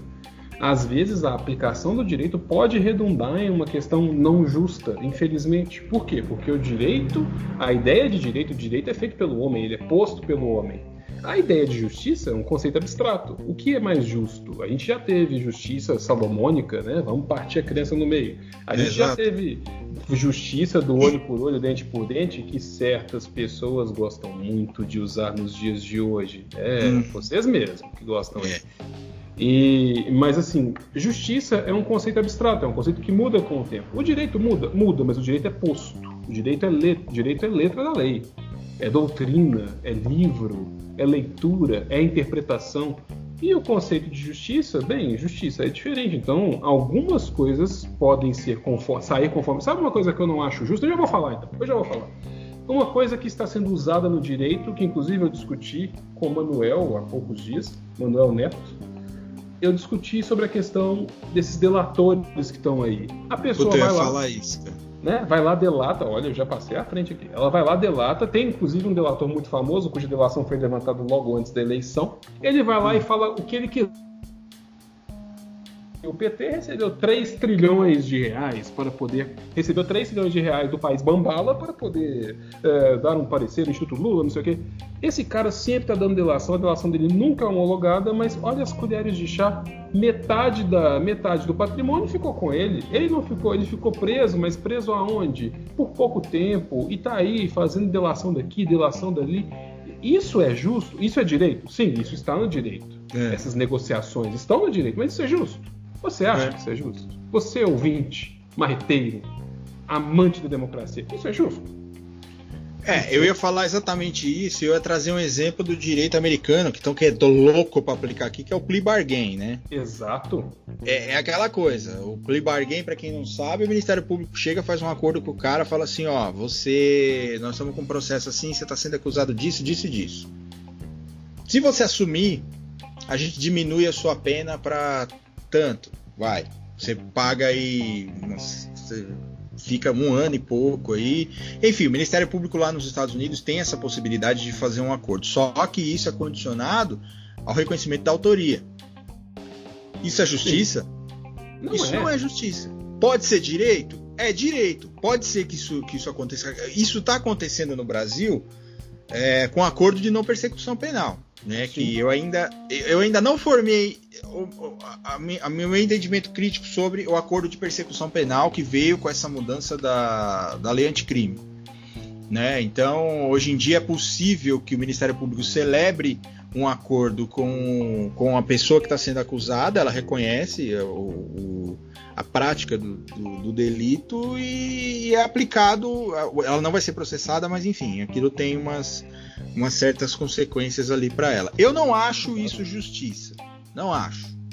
Não acho. Eu acho, eu acho. Isso é direito? É direito. Mas eu, eu não sei. Eu tô, eu tô pra pensar que isso não é justiça. E por que, que a gente está falando, está insistindo tanto nisso? Por quê? Porque o advogado concorda com isso, o advogado do acusado. Ele está fazendo justiça? Ele não está fazendo justiça. Então, essa coisa de que o cara entra fazendo direito e sai fazendo justiça é uma balela, assim, ridícula, absurda, porque justiça é um negócio tão, tão indeterminado, tão etéreo, tão, sei lá. A gente não consegue determinar. Primeiro, a gente não consegue determinar cravado que é justiça. Mas direito a gente consegue. Direito é aquilo que a gente estuda na faculdade, são as leis, são as do, é a doutrina que a gente estuda. Só que na hora que você vai aplicar isso, é outra história. Isso não necessariamente quer dizer que você está fazendo justiça. São esses exemplos que a gente deu aí, das delações premiadas, do plea bargain lá nos Estados Unidos, que os caras têm um tesão maluco de aplicar aqui no Brasil, trazer para o Brasil essa questão do plea bargain. Uh, não é, gente, não é. O direito e justiça são coisas totalmente diferentes, são conceitos totalmente distintos e às vezes eles caminham separados, assim, eles estão indo, tá, o direito está indo para um lado, a justiça está indo para outro. Essa é a grande verdade. É verdade. E o plea bargain tem um problema sério, porque a pessoa, ela assume o crime, ou seja, ela é condenada. Ela Sim ela vai Sim. cumprir ali em menor monta, uma coisa, mas ela é condenada do mesmo jeito. E as consequências é. de uma condenação perduram por certo tempo. Ela não vai Sim. sair dali. Ah, mas se você assumir, você sai daqui livre. É, mas e os outros consectários disso? Eles é. não somem. Né? Não é, Vocês querem um exemplo de um exemplo de plea bargain, assim, clássico de plea bargain? É assim: é, determinados estados lá nos Estados Unidos têm pena de morte. Você chega pro cara, você chama o cara e fala assim: ó, é o seguinte, você tem duas opções. Você vai e leva o julgamento até o fim, pode ser condenado à morte, ou você assume a autoria, assume todas as consequências aqui, você vai ficar à prisão perpétua. É isso. Isso é justiça, gente. Isso não é. Às vezes o cara tem como provar, igual é, recentemente, a gente vê muito aí, os caras ficam 30, 40 anos por conta de um exame de DNA que não foi feito, o cara fica preso aí a vida inteira. O cara toma prisão perpétua. Tem gente que já foi condenado à morte, é, é de, inocente, né? É, é, por quê? Porque fez a caralho do plea bargain, esses que são, são pegam prisão perpétua, essas coisas, fez a porra do plea bargain, e às vezes o próprio advogado, lá nos Estados Unidos, os advogados são condicionados a fazer o plea bargain. Então ele chega e fala assim: olha, as suas possibilidades aqui são mínimas, mas a promotoria tem um acordo. Se você assumir e entregar o resto da, da, da do pessoal, inclusive tem uma série na Netflix. Sim muito é boa que fala exatamente sobre isso. Qual é o nome, meu amigo Daniel? Eu posso estar enganado, mas é Confession Tapes? Confession Tapes. Olha aí. Confession Tapes, muito boa. Fala exatamente sobre isso. Fala sobre a, a polícia é, é, é, tentando arrancar a confissão a todo custo da pessoa, é, direcionando um depoimento que a pessoa vai dar. E, quando, e, e depois mostra o depoimento dessas pessoas. É uma série muito, ela é muito pesada essa série. Sim. É, é uma série documental, né, em forma de documentário, mas ela mostra exatamente essa questão de direito e justiça estarem totalmente caminhos diferentes. Né? Eu acho que vale muito a pena as pessoas assistirem essa, essa série porque fala exatamente sobre isso. Você não faz, às vezes você você tá, tá o direito não é necessariamente justiça. Justiça é uma coisa que a gente luta para sempre e às vezes nós advogados não encontramos a justiça. É incrível, cara. A gente não, às vezes a gente vive a vida inteira e não acha, não dá, não dá de cara com a justiça. É a Verdade. vida é essa. E mas eles passam isso pro cara no primeiro dia de faculdade dele que ele vai sair de lá fazendo justiça. Você tem toda a razão. É, e tem mais. É, Ai, meu Deus. São umas frases aí. Vocês que estão ouvindo a gente aí, vocês sabem aquele meme do cara tacando o sapato na cara do Bush? Sabe, Daniel? Sei. Que o Bush tá fazendo um. Depois tá fazendo um, pronunciamento lá, o cara arranca o sapato e pau na cara dele. Sim. Eu acho que eu seria esse cara nessas palestras. Porque o cara que vira assim que fala, o bom advogado conhece a lei, o melhor conhece o juiz. Eu acho que o cara merece uma sapatada na cara, você não acha, não? Essa frase é tão ruim e esse carro que tá passando aqui na minha rua com esse é do é tão... ovo o carro do funk é tão ruim também que eu vou até. até esse negócio me deixa igual o Taz, sabe? Taz odeia carro de funk. É, tipo isso. E essa eu odeio essa frase também, porque ela condiciona a atuação do advogado a conhecer um juiz que vai dar um veredito conforme gosta ou não do advogado. Assim, o juiz não vai aplicar a lei. Se ele gosta de você, ele vai ser mais suave ele vai ser bonzinho, ele vai gostar de ti e vai dar uma sentença que pode beneficiar o seu cliente. Isso é ridículo, isso é uma coisa horrível. Inclusive, inclusive, tenho a dizer que quando eu estava, quando eu comecei a advogar ali nos meus idos de 2010, 2011, eu ouvi muito essa frase. Era muito de tipo, ah não, vai lá, despacha, conheça, vá ao cafezinho, procure saber quem é, converse, vai atrás. Ah, mas tem aquele desembargador que é do quinto da UAB, vai conversar com ele e não sei o quê, porque o advogado o bom conhece a lei, mas o melhor conhece o juiz. Pois é, é um absurdo. É uma é, é. sucessão de clichês que só nos tira a credibilidade. É, é, um absurdo tão grande isso. E, e, eu te digo mais, Daniel. Eu digo, eu digo que a, por trás dessa frase está não tão implícito assim um conceito de corrupção também, uhum. né? Então assim, não adianta você conhecer a lei, você tem que conhecer o juiz. O que você, quando você fala isso, muitas vezes é aquele boomer jurídico, né? Aquele tiozão de 60 anos que quer dar uma, uma aula pro, pro moleque e fala assim, né? O bom advogado conhece a lei, o, esse, o advogado melhor conhece o juiz. O que, que ele está querendo dizer isso? Que você tem que viver dentro de gabinete, como você disse, mas muitas vezes não assim, tentando se mostrar, falar, olha, eu estou sempre aqui, excelência, olha, me conheça. Não. Essa frase muitas vezes ela é empregada, empregada para justificar um conceito de corrupção. Aquele advogado que vai no gabinete comprar sentença, muitas vezes, comprar a expedição de um alvará, conheça o juiz, saiba o juiz, saiba com qual juiz você está lidando, entendeu? Então isso eu acho também bem problemático nessa frase. Não só essa questão de que isso remete àquilo que eu estava falando, o juiz está lá para decidir. Ele não está fazendo favor para ninguém, fazendo o trabalho dele. Essa frase isso. não faz o menor sentido se a gente tomar como, como, como norte isso que eu estou dizendo agora. Porque o juiz, cara, você não tem que, você não tem que ser conhecido para o juiz. O juiz ele é obrigado por lei Sim. e pela Constituição, a olhar sua petição e falar, vou decidir de acordo com a lei. Ah, Leandro, puta que utopia, você vive em qual planeta que você vive? Não, gente, é, é óbvio. É, mas assim, se a gente está criticando aqui, a gente tem que trazer o que é o ideal. O que é. O juiz ele, ele, ele, ele se submete a todo um sistema legal e um sistema constitucional de apreciação dos processos. Ele não pode simplesmente, por causa desse, porque eu conheço esse advogado aqui, como você disse, Daniel, porque eu conheço esse advogado aqui, eu vou dar uma aliviada para ele. Ou então, Sim. aquela coisa, aquele juiz determinado, já, já, soube de casos aqui em São Paulo em que distribuição de processos era, era condicionada. Não vou dizer em qual fórum, não vou dizer qual juiz, mas enfim. Uh, determinados processos caíam só para um juiz. Sim. É, é. processo X cai para aquele juiz. E isso era uma manipulação da própria distribuição, que era um sistema que, que, que, que girava como se fosse uma roleta, escolhe, jogando processo, que deveria ser jogando processo para vários juízes. Determinados processos caíam para um determinado juiz, X. Sim.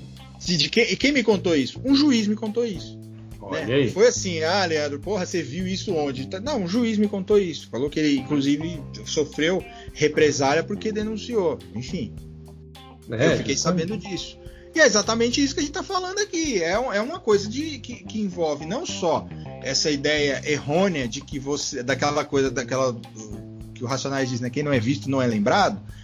Mas isso não funciona muito num sistema em que a gente tem uma, uma uma, uma, uma, determinação legal para a atuação daquele agente público, porque o juiz, antes de tudo, ele é um agente público. Exato. Ele não é um, um, uma samambaia jurídica, ele é um agente público ele se submete a, a, a toda uma, uma, uma, um sistema de punições que um agente público às vezes tem que submeter. Então ele tem que fazer o trabalho dele. Ele não pode fazer o trabalho dele. Se ele faz o trabalho dele ou deixa de fazer o trabalho dele por convicção, é, por, por, por alguma, por alguma coisa em relação a determinada pessoa, ele está praticando prevaricação, que é crime também. Então essa coisa de que o advogado conhece o juiz, é, é eu acho que esses, são esses dois conceitos. Essa coisa de que o cara tem que ficar dentro de gabinete para o juiz atender ele melhor ou conseguir alguma coisa, e essa questão da corrupção, porque uma coisa chama a outra. Né? Se você está dentro do gabinete ali, é a hora de você chegar para o juiz e falar: Excelência, quanto o senhor quer para determinar a expedição do alvará de soltura? Isso acontece, gente. Isso acontece pra caralho. A gente tá vendo o CNJ aí entupido de processo por corrupção por processo de juiz que vem de sentença, por processo de juiz que vem de, vem de decisão. Isso acontece, gente. A gente não tá falando aqui, ah, vocês estão loucos, vocês tiraram onde? As vozes da cabeça. Não é porque eu tenho 23 personalidades que eu. eu... inventei isso. Não é Arcângelos que está dizendo agora. Ele está falando oh. Leandro, advogado, tudo mais. É. É, mas isso acontece, a gente sabe. Isso acontece, acontece com uma frequência que a gente não gostaria muito de que acontecesse, né? Exatamente. Isso não acontece só com o juiz, não. Porque sempre também tem aquele tipo, ah, mas né? Tem um oficial de justiça que está com mandado lá. Dá uma ligada para ele, oferece um cafezinho para ele cumprir mais rápido. Isso é? acontece. Pois Isso é. não é só dentro dos gabinetes. Né? É, é, a, é, a, é a teoria do cafezinho, né? Tudo se resolve Exato. num cafezinho. Se você for lá ter um cafezinho pro juiz. Ah, eu, eu quando eu trabalhava no, no tribunal, uma vez aconteceu, eu vou contar um caso engraçado que aconteceu comigo. E, e que eu achei que nunca aconteceria, mas aconteceu. Eu dei uma informação para o senhor uma vez, era uma ação de interdição. Ele era curador de uma pessoa.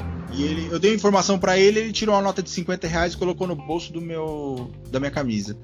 Eu peguei e devolvi para ele. Falei, por que, que o senhor está fazendo isso? Ah, não, porque você me deu a informação. Eu falei, não, dá, dá a informação para o senhor, é minha obrigação. Sim. Eu não tô aqui fazendo nada porque é o senhor não. E outra, essa informação era informação que o senhor conseguiria em qualquer lugar. Se o senhor fosse no balcão, o senhor conseguiria. Se o senhor olhasse na internet, o senhor conseguiria. Imagina, isso, isso que o senhor tá fazendo é. Eu não posso, não posso aceitar. Eu peguei e dei o dinheiro para ele de volta. Ele ficou até meio ofendido. Aí depois ele voltou, pediu desculpa, falou para se eu quisesse ir no forró dele, que ele tem um forró. Ó. Oh.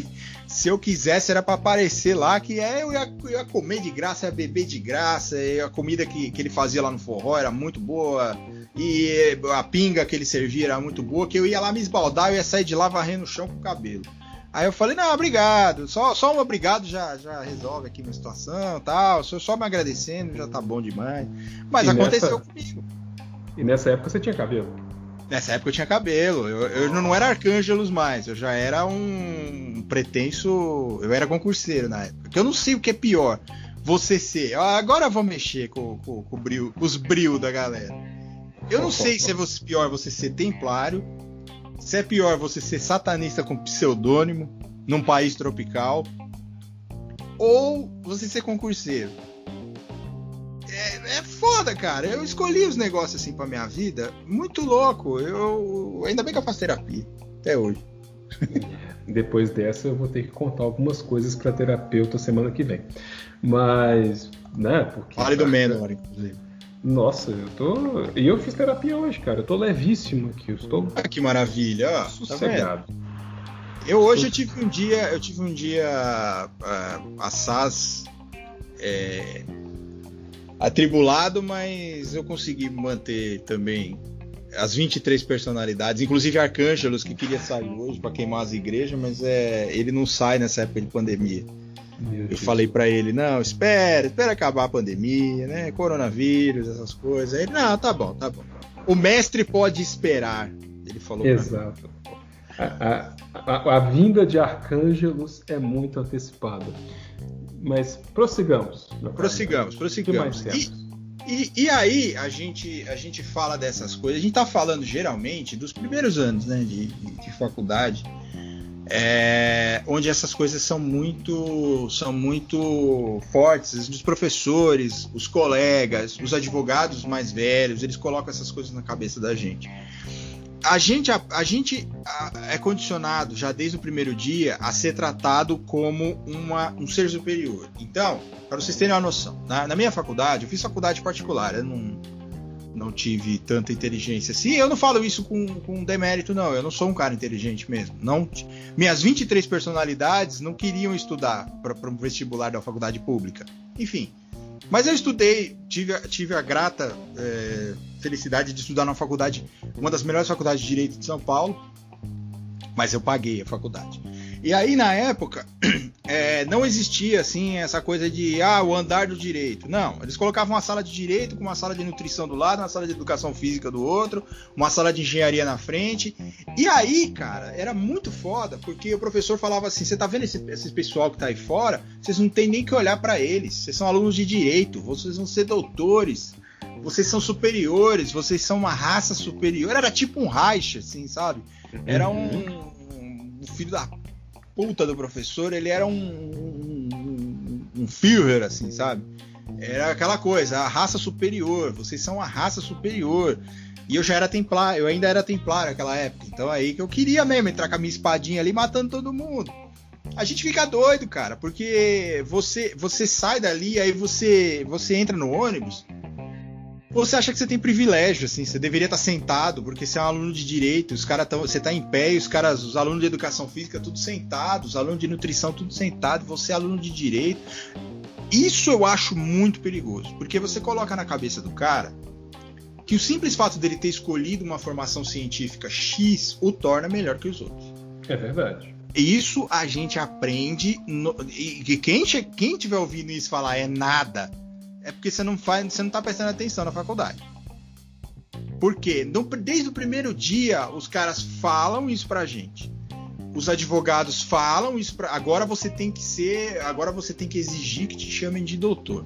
Sim. É assim, cara, eu ouvia isso, eu ouvia, eu ouvia isso todo santo dia. Sabe? Você é diferente. E aí começa uma rixa idiota dentro. Quando, quando, quando você não tem mais com quem brigar, você começa uma rinha de especialidades, uma rinha de ramos do direito. É o civilista é melhor do que o trabalhista. Você tem dois acadêmicos de direito ali. O cara que faz civil, que trabalha no civil, trabalha no civil assim, fica acompanhando o processo civil o dia inteiro, ele é melhor do que o trabalhista. Que, por consequência, é melhor do que o previdenciário. E aí ah. vem o cara que trabalha, ah, mas aí vem o cara e fala assim: segurem minha cerveja, desgraçados. Eu trabalho no escritório de tributário. Aí fica Sim. aquela rixa, sabe? Quando os caras não tem mais com quem brigar, não tem mais com quem com quem humilhar, quem humilhar, eles começam a brigar entre eles. Então tinha muito essas tretas na minha faculdade, assim, de, de falar assim, ah, cara, você, tra trabalha com. Você faz trabalhista, que você quer. Você quer ter moral nenhuma, não, você só faz merda, só trabalha com merda tal. Mas é, é, é, isso é criado pela própria cultura do direito, pela própria cultura do ensino jurídico, né? Porque a gente, a gente, a gente aprende isso, infelizmente. E isso, esse é um vício que quem consegue abandonar só vai, só vai abandonar muito tempo depois. Né? A gente não, a gente não consegue. Na, no primeiro ano de faculdade é muito difícil você conseguir pensar com a sua cabeça. Porque você já é um verme quando você entra na faculdade. Quando o professor começa a falar aquilo, você se acha um verme e você está sendo moldado para não ser mais um verme. Os outros vão continuar vermes, você não.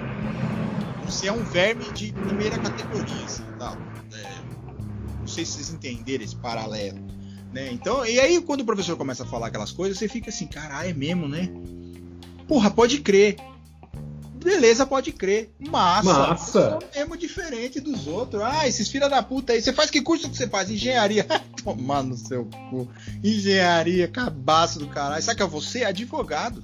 Todo dia um bom dia. Todo dia um bom dia, uma, uma foto e, e, você é advogado. Então é, é isso. A gente. É, essa, essa arrogância que, que, que o profissional do direito tem muitas vezes não é dele, não nasce com ele. É, é, é, é isso é, ele é treinado para ser arrogante. É, a gente é odiado, nós, nós, os advogados são odiados em tudo que é lugar, né? Sim, sem é, dúvida. começar o judiciário, o odeia advogado. Ah, os próprios colegas odeiam a gente, cliente odeia a gente, por quê? Sim. Porque essa, essa pessoa, ela trombou uh, um ou dois ou mais que foram exa exatamente esse perfil para essas pessoas. E, essa, e, e, a gente acaba, muitas vezes, nós que não temos esse perfil de, de superioridade e tudo mais, eu digo porque eu não, cara, eu acho a, a, a, advocacia um negócio tão assim, é uma formação específica como qualquer outra, científica como qualquer outra. Então, Sim, eu não tenho motivo para me sentir maior do que ninguém, porque eu sou advogado. Pelo contrário, eu tô aqui para servir, né? O advogado, é isso coisa que a gente não aprende na, na faculdade. Muitas vezes a gente não aprende na faculdade que a gente está para servir. É, o Exato. advogado, muitas vezes, ele aprende na faculdade que ele, ele é o ser a ser servido. O ser a ser servido ficou uma maravilha. Ele é o cidadão que vai ser servido a vida inteira. Então, ele tem que ser. É, tudo tem que ser para ele primeiro, porque ele é advogado. Aí começa aquela coisa de carteirada, sabe? Sim. Quando o cara tira a carteira de. Muita gente aí. É, hoje em dia não é tão comum isso, mas na nossa época a gente tinha carteira de estagiário da OAB. Eu Quando você estava no quarto ano, é, é, não sei se tem ainda, tem isso ainda? Tem, tem sim, tem sim. Tem, né? Então você tira uma carteira da OAB, é, que ela é azul. Eu é tenho a minha até hoje. Eu vou procurar, vou fotografar e prometo colocar na internet para vocês. Ela tá guardada em algum lugar aqui. E aí começa uma nova rinha entre os caras que não têm essa carteira azul e os caras que têm. Ou seja, são vermes, do mesmo jeito. Tudo bosta. Mas esses caras que têm a carteira, eles estão num, num patamar diferenciado. Por quê? Eles podem fazer carga de processo e você não. Sim. Né? Então, é, é, isso que isso é criado dentro da própria faculdade de direito. Então, essas pessoas elas são elas são moldadas como como superiores. E aí quando elas não conseguem mais, quando elas não têm mais ninguém para humilhar, para ofender, para se sentir superior, eles começam a, a, a se auto é, aquela coisa uma coisa É, porra, me fugiu a palavra, autofage. É... Ah, cara, me fugiu. Mas o cara começa a comer ele mesmo, entendeu? Assim. É... Autofágica. Autofágica, é... exatamente. O cara começa, eles começam a, dentro da própria, dentro da própria carreira, eles começam a se matar. É isso. E é justamente esse pensamento que libera ele, o kraken jurídico do primeiro ano, o aluno que vai de terno para a faculdade. Exatamente. Eu, eu, eu, e aqui eu tenho que fazer um disclaimer aqui, porque assim, eu postei uma eu vi, foto. Eu vi aquelas fotos. O senhor viu as fotos, né? Eu vi. Eu tenho que dizer, eu tenho que esclarecer uma situação aqui. Eu ia para a faculdade de terno desde o primeiro dia, mas por quê? Porque eu trabalhava em um escritório e eu tinha que ir de terno trabalhar, e eu estudava à noite. Então, mas quando eu não tava, quando eu, quando eu tava de férias, eu ia de bermuda e camiseta. Mas assim, eu ia de terno. Mas eu olhava feio pros caras que não iam, assim. Eu falava, caralho, vocês estão numa faculdade de direito, vocês não vêm de terno trabalhar. Não vêm de social cara de boné, mano. Porra, que. Imagina. Eu ia de terno. Eu ia. Eu ia, mas porque eu era obrigado a ir, né? Então eu tinha que trabalhar de terno. De terno não, de gravata é, e, e, social, né? Então, às vezes, muitas vezes eu ia de camisa curta e gravata, camisa de manga curta e gravata. Era um gerente do McDonald's, típico, é. né? Arcângelos assim. do Mal era um craque jurídico. É. Pois é, e eu ia. Então, é, é essas fotos, a, a, foto que eu postei recentemente, essa, que eu postei essa semana, eu tava indo pro casamento, né, gente? Então, tinha que ir de terno, né? Mas era o terno que eu usava para ir trabalhar. Então não tem muita desculpa, eu não sei porquê eu falei isso. Mas eu ia de terno nos primeiros dias de faculdade, mas não porque porque eu eu gostava. Ah, foda-se, é, foda-se. Eu achava da hora. Eu achava da hora, eu achava assim, eu entrava no, no, no, ônibus de terno, 40 graus em São Paulo já, de manhã. Eu entrava de terno, suando igual tampa de marmita, todo mundo me olhando assim e falava, caralho, deve ser do direito, hein? Aí eu sacava aquele código civil enorme que a gente tinha. Que a gente, lembra aquele código civil grande de 1916 ainda? Eu andava com ele embaixo do braço, assim, passava na catraca do busão, todo mundo. Eu gostava que as pessoas olhavam para mim e falavam, nossa, deve ser advogado, hein? E eu tava, tipo, na primeira semana, eu nem tinha aula de civil direito, já tava com o código civil andando para cima e para baixo.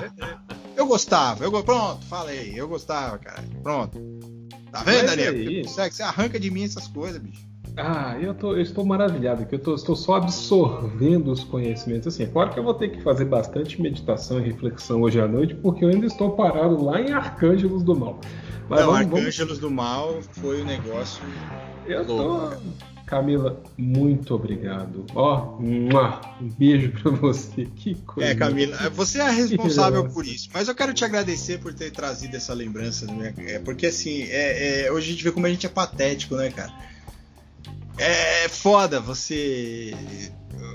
Eu não sei como eu não tomei o vampetaço naquela época. Acho que não tinha o vampetaço ainda naquela época, né? Que o Varg tomou o vampetaço. Eu mereci um vampetaço naquela época, porque eu era meio um seguidor de Varg. É, as, re Mas, as a... redes não nos propiciaram nesse momento. Quem sabe um dia. Né? É, quem sabe um dia. Não tinha internet nessa época, então acho que tudo foi muito mais fácil, assim, de superar, porque hoje em dia. É, tinha coisa do Zap, você recebia. É igual aquela coisa de que o, o Marilyn Manson tirou as próprias costelas para fazer sexo oral em si mesmo, sabe? Sim. Essas eram as fake news da época sabe? Que tipo o Paul McCartney morreu num acidente e foi substituído Sim. por outro Paul McCartney. Exato. E que os Beatles deram vários, várias dicas de que. Então, essa é a nossa fake news da época. Hoje em dia seriam as fake news, assim, tipo, no nível cloroquina. Sim. Os bagulho mais pesado, assim, né? Agora. Avril Lavigne morreu e foi substituído. Avril Lavigne morreu, o Chaves, o Chaves morreu num acidente de, de, de avião, morreu todo mundo né? E, e, e os caras ficaram vivos aí. Até, até, é, essas eram as fake news da época. Eram as fake news bestas, assim. Você para pra pensar, você fala, porra. Puta B, é aquela coisa que tinha uma faca dentro do fofão, né? Que o fofão tinha um espírito. Sim. Dentro dele, a boneca, boneca da Xuxa. A boneca da Xuxa, se você, se você virasse o disco da Xuxa do contrário, ela falaria viver em Satã. Era um bagulho idiota, assim, cara. Que hoje a gente olha assim e fala assim, porra as fake news da nossa época eram inofensivas, né? Do ponto de vista, ah. é óbvio, isso afeta a pessoa, né? Se e você o... chega e fala que a Xuxa, que era, porra, isso afeta a carreira da pessoa. A fake news sempre é prejudicial. Mas era um negócio mais idiota, né, na nossa época. Que seria diferente se a gente tivesse o acesso à informação que a gente tem hoje. Ou acesso à desinformação, né? Porque eu acho que é tem, mais. Tem uma que é magnífica, que é que o símbolo da Coca-Cola, ao contrário, diz alô diabo. É. Essa, essa é, assim, sensacional. Tinha o do. do É vermelho, sim. como- é, tinha uma outra também do. Como é que era? Daquele do, do Pacalolo, não. Era do. Fido Dido. Que na Uhum. verdade, Fido Dido queria dizer filho do demônio. Olha só. Maionese Hellmans, que era os homens do inferno. é, cara, que a Mônica era sapatão, era uns bagulho louco, cara. A Mônica era lésbica. A Mônica ela ensinava as crianças a serem as meninas a serem lésbicas, porque ela não era feminina. Isso. Era, cara, era, a era sigla, a sigla da banda Kiss, Knights in Satan's Service. o Cavaleiros É, a serviço de Satã. Exatamente, cara. Eram uns negócios assim, principalmente no rock, né? Sim. Tinha muito dessas coisas aí, que o Robbie Halford dizia que ele era rainha do rock, uns bagulho louco, cara. Né? Rock-a-rola, que era assim, ah, ele tava falando do, do, do rock e da rola dele. É, os caras falavam isso. Os caras falavam isso na escola, cara. Falavam assim, nossa, você viu o disco do Judas Priest chama Rock-a-rola? Ele tá falando da rola dele. Fala, cara, você sabe falar inglês, porra? Que lasqueira. É, não, cara, é, eram uns negócios idiota demais, cara. Por isso que era fácil ser templário na época, entendeu? Sim, sim. Eu queria, eu gostava de. e meu sonho era matar pagodeiro na época. Meu Deus, que horror. Eu era templário, cara. Os sarracenos da minha época eram os pagodeiros. Que absurdo. É, cara, eu não, eu não me orgulho nem um pouco disso, gente. Foi meu passado, foi. Ele beirou o crime. Ele o crime. o crime. Eu não fui um delinquente juvenil porque me faltava coragem, eu tinha medo de fogo.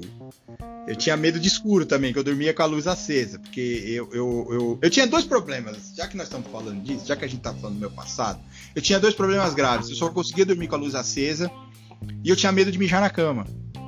Então eu É. passava a noite acordado, dando uns, dando uns toquezinhos, sabe, assim, pra ver, pra ver se eu tava querendo fazer xixi. Não. Mijar. Eu ficava dando uns toquezinhos, assim, sabe quando você dá, dá uns toquezinhos no, no acelerador? Eu ficava fazendo isso pra ver se eu queria ir no banheiro ou não. E aí, enquanto eu não, eu não sentia que eu queria ir no banheiro, eu não conseguia dormir. Aí eu tinha que ir no banheiro, mijar e voltar. Mas eu ficava dando uns toquezinhos com a luz acesa, assim. Misericórdia. É isso, gente. É, o o episódio de hoje foi mais uma. Agora vamos falar sério agora. Agora vamos falar. Daniel, meu amigo, você disse É. que tinha uma frase para introduzir essa nova, esse, esse nosso, essa nossa parte final do nosso podcast. E eu, como eu tô falando muito do meu passado, eu deixo contigo agora para você falar dessa frase, essa, essa coisa maravilhosa aí que nós vamos falar sério agora, hein? Ah, mas- antes dessa frase maravilhosa, eu tenho, eu tenho uma frase enigma. Porque assim, a gente tá falando de clichês do direito, mas nada melhor do que os clichês do direito a gente pegar frases de personalidades que são advogadas. E tem uma personalidade que, inclusive, muito eloquente no programa Roda Viva, proferiu uma frase e eu não sabia que essa pessoa era advogada. Eu não sabia, mas eu pensei, eu gosto dessa frase. Essa é, é uma frase forte, é uma frase contundente, é uma frase assim que, que, que sumariza toda a emoção contida na pergunta que chegou de cara e ele já de tabela devolveu. Perguntado sobre esquemas em seu governo, eu não tenho certeza muito bem sobre quais eram esquema, esses esquemas. Este ex-candidato a presidente, também advogado, respondeu: mentirosos, caluniadores, caluniadores e mentirosos. Mentirosos Mentira. e caluniadores. Sim, este homem Mentira. é advogado. Este homem é advogado, eu descobri hoje. Sim, era, né? Porque já morreu. mas- Já morreu. Mas ele- essa frase também é do direito, porque ele era um advogado. E ele, questionado, proferiu essa frase. Quem é este homem? É o homem que vem aí, que vinha aí, né? Orestes Quercia. Orestes Quercia, o, o, é Orestes Quercia, o homem que construiu uma, uma estrada que dava dentro da casa dele. É Exato. Orestes Quercia, gente. Um Os muros piores, de Belo Horizonte, é, os dos muros piores- de Belo Horizonte diziam, quando eu era jovem, Quercia vem aí. Pelo amor de Deus, cara. O, Co- o Quercia, ele. ele é- é- O que, que eu falo do Quercia, cara? É, o Quercia era tão. Era tão bosta o governo dele, cara, que. É, é aquela coisa do, do, paulista, do, do paulista, né? Que ele foi governador. O paulista, ele, tem, ele sente uma síndrome de Estocolmo, assim, então ele, ele gosta daqueles caras, tipo PSDB, PMDB, ele gosta disso, ele adora isso. E o Quercia foi mais ou menos isso, só que o Quercia, ele, ele ficou famoso, mais famoso, assim, por causa dessa, dessa entrevista do, do, do, do Roda Viva, em que ele retrucava dizendo, mentira, mentira, seu mentiroso. Caluniador caluniador, mentira. E o cara, e o cara tentando falar, ele, mentira, mentira, mentira. E ele rodava a cadeira assim, ele falava mentira, apontando para tudo que é lado, como se fosse uma metralhadora de mentiras. Sim. Esse foi o Orestes Squares. Sim, e agora podemos falar sério neste programa, né? Já que já que desnudamos Leandro Souto, já que falamos de clichês jurídicos, agora vamos falar de uma frase que é uma frase muito séria, porque nessa reta final a gente quer falar um pouco sobre o que já falamos em live também, o papel do advogado, né? O que Exato. o advogado teria que fazer hoje? O que o, o que o advogado faz hoje? E a gente tem uma frase, uma frase que Leandro usa muito no Twitter, eu já ouvi usar essa frase várias vezes, eu ainda não a utilizei, que é uma frase que diz assim: a advocacia não é profissão de covardes. E quem proferiu essa frase foi ele, Heráclito Fontoura Sobral Pinto. Mas aí eu pergunto para vocês, quem foi Sobral Pinto? Eu estou com um texto imenso na minha frente aqui sobre Sobral Pinto, mas nós vamos pegar só umas pequenas partes. É, Sobral eu Pinto... queria indicar logo, antes Por de você favor. começar, um documentário sobre que chama Sobral, o homem que não tinha preço. Ele é sensacional esse documentário, acho que vocês deveriam assistir. E o que eu disse lá no começo, se você é advogado, se você é profissional do direito, se você é acadêmico, não conhece Sobral Pinto, tá na hora de, de saber quem é. E eu digo, é, Sobral Pinto é tão importante, mas tão importante. Eu trabalhei com um juiz que uma das perguntas do oral dele foi quem foi Sobral Pinto. Sabia Olha, disso, Daniel? Te disse não, isso sabia. ou não? Não sabia. Então, perguntaram para ele quem foi Sobral Pinto. É, esse juiz ele tá em São Bernardo do Campo agora, se eu não me engano. Uhum. É, e, e, ele me disse, ele falou, olha, uma das perguntas que fizeram no meu exame oral foi quem foi Sobral Pinto. Perguntaram para ele. Você vê a importância do cara, a própria magistrada. E, e, o Sobral, ele era um cara. O Daniel vai falar, ele vai trazer toda aqui a ficha dele. O Sobral, ele era um cara que ele era respeitado. Ele era respeitadíssimo, cara. Porque ele não tinha medo. Sim. Né? Vai lá, Daniel, fala de Sobral. E mais que não ter medo, Sobral Pinto ele não deixava que as suas convicções pessoais ultrapassassem o seu mistério como advogado. Eu adoro essa expressão, mistério. Mistério.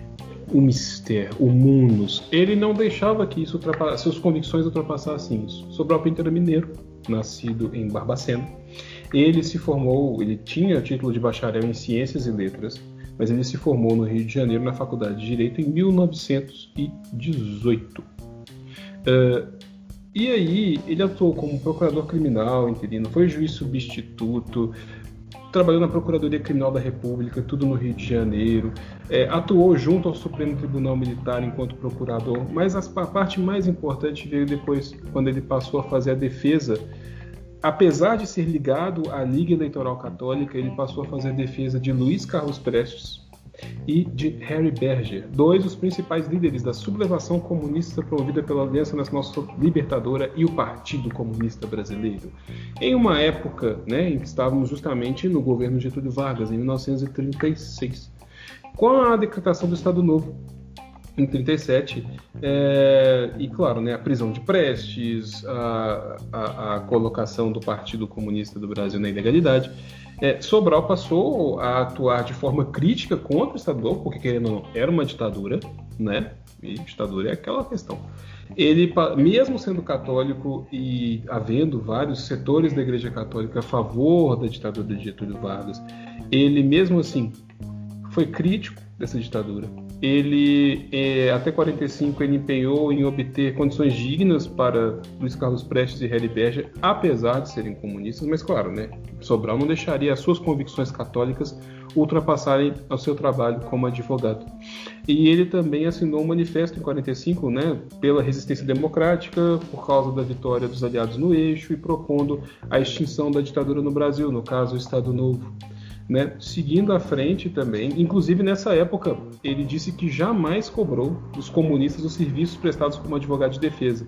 Ele dizia que era para ter autoridade e não dizerem que estava atrás do dinheiro. Claro, gente, um advogado tem que cobrar pelo seu trabalho, mas convicções, convicções, cada um tem a sua. E ele fez isso.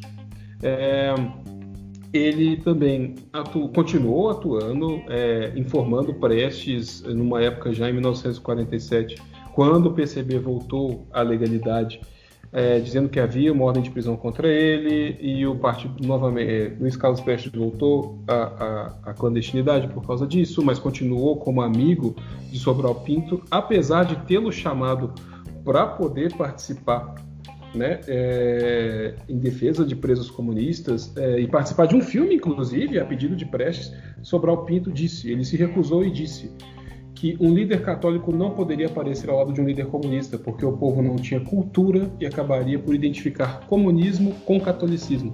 Mas mesmo assim, continuaram amigos. Sobral também ele teve junto como crítico aos governos militares. Ele criticou os governos militares no Brasil. Ele foi preso após a decretação do AI-5, mas e ele voltou nessa época com uma frase famosa em que ele dizia o seguinte em relação ao AI-5, ele dizia: Coronel, há perua brasileira, mas não há soluções à brasileira. A democracia é universal, sem, sem objetivos. E aí, a partir do AI-5, Sobral, também advogado, assumiu a defesa de vários acusados de crimes políticos no Brasil. E ele continuou é, atuando, manifestando publicamente, né, com o início da abertura política no Brasil, continuou a se manifestar é, publicamente e a favor, né, claro, do fim da ditadura militar. É, e seguindo em frente, eu estou um pouquinho perdido aqui. Vamos, vamos, vamos andar um pouco.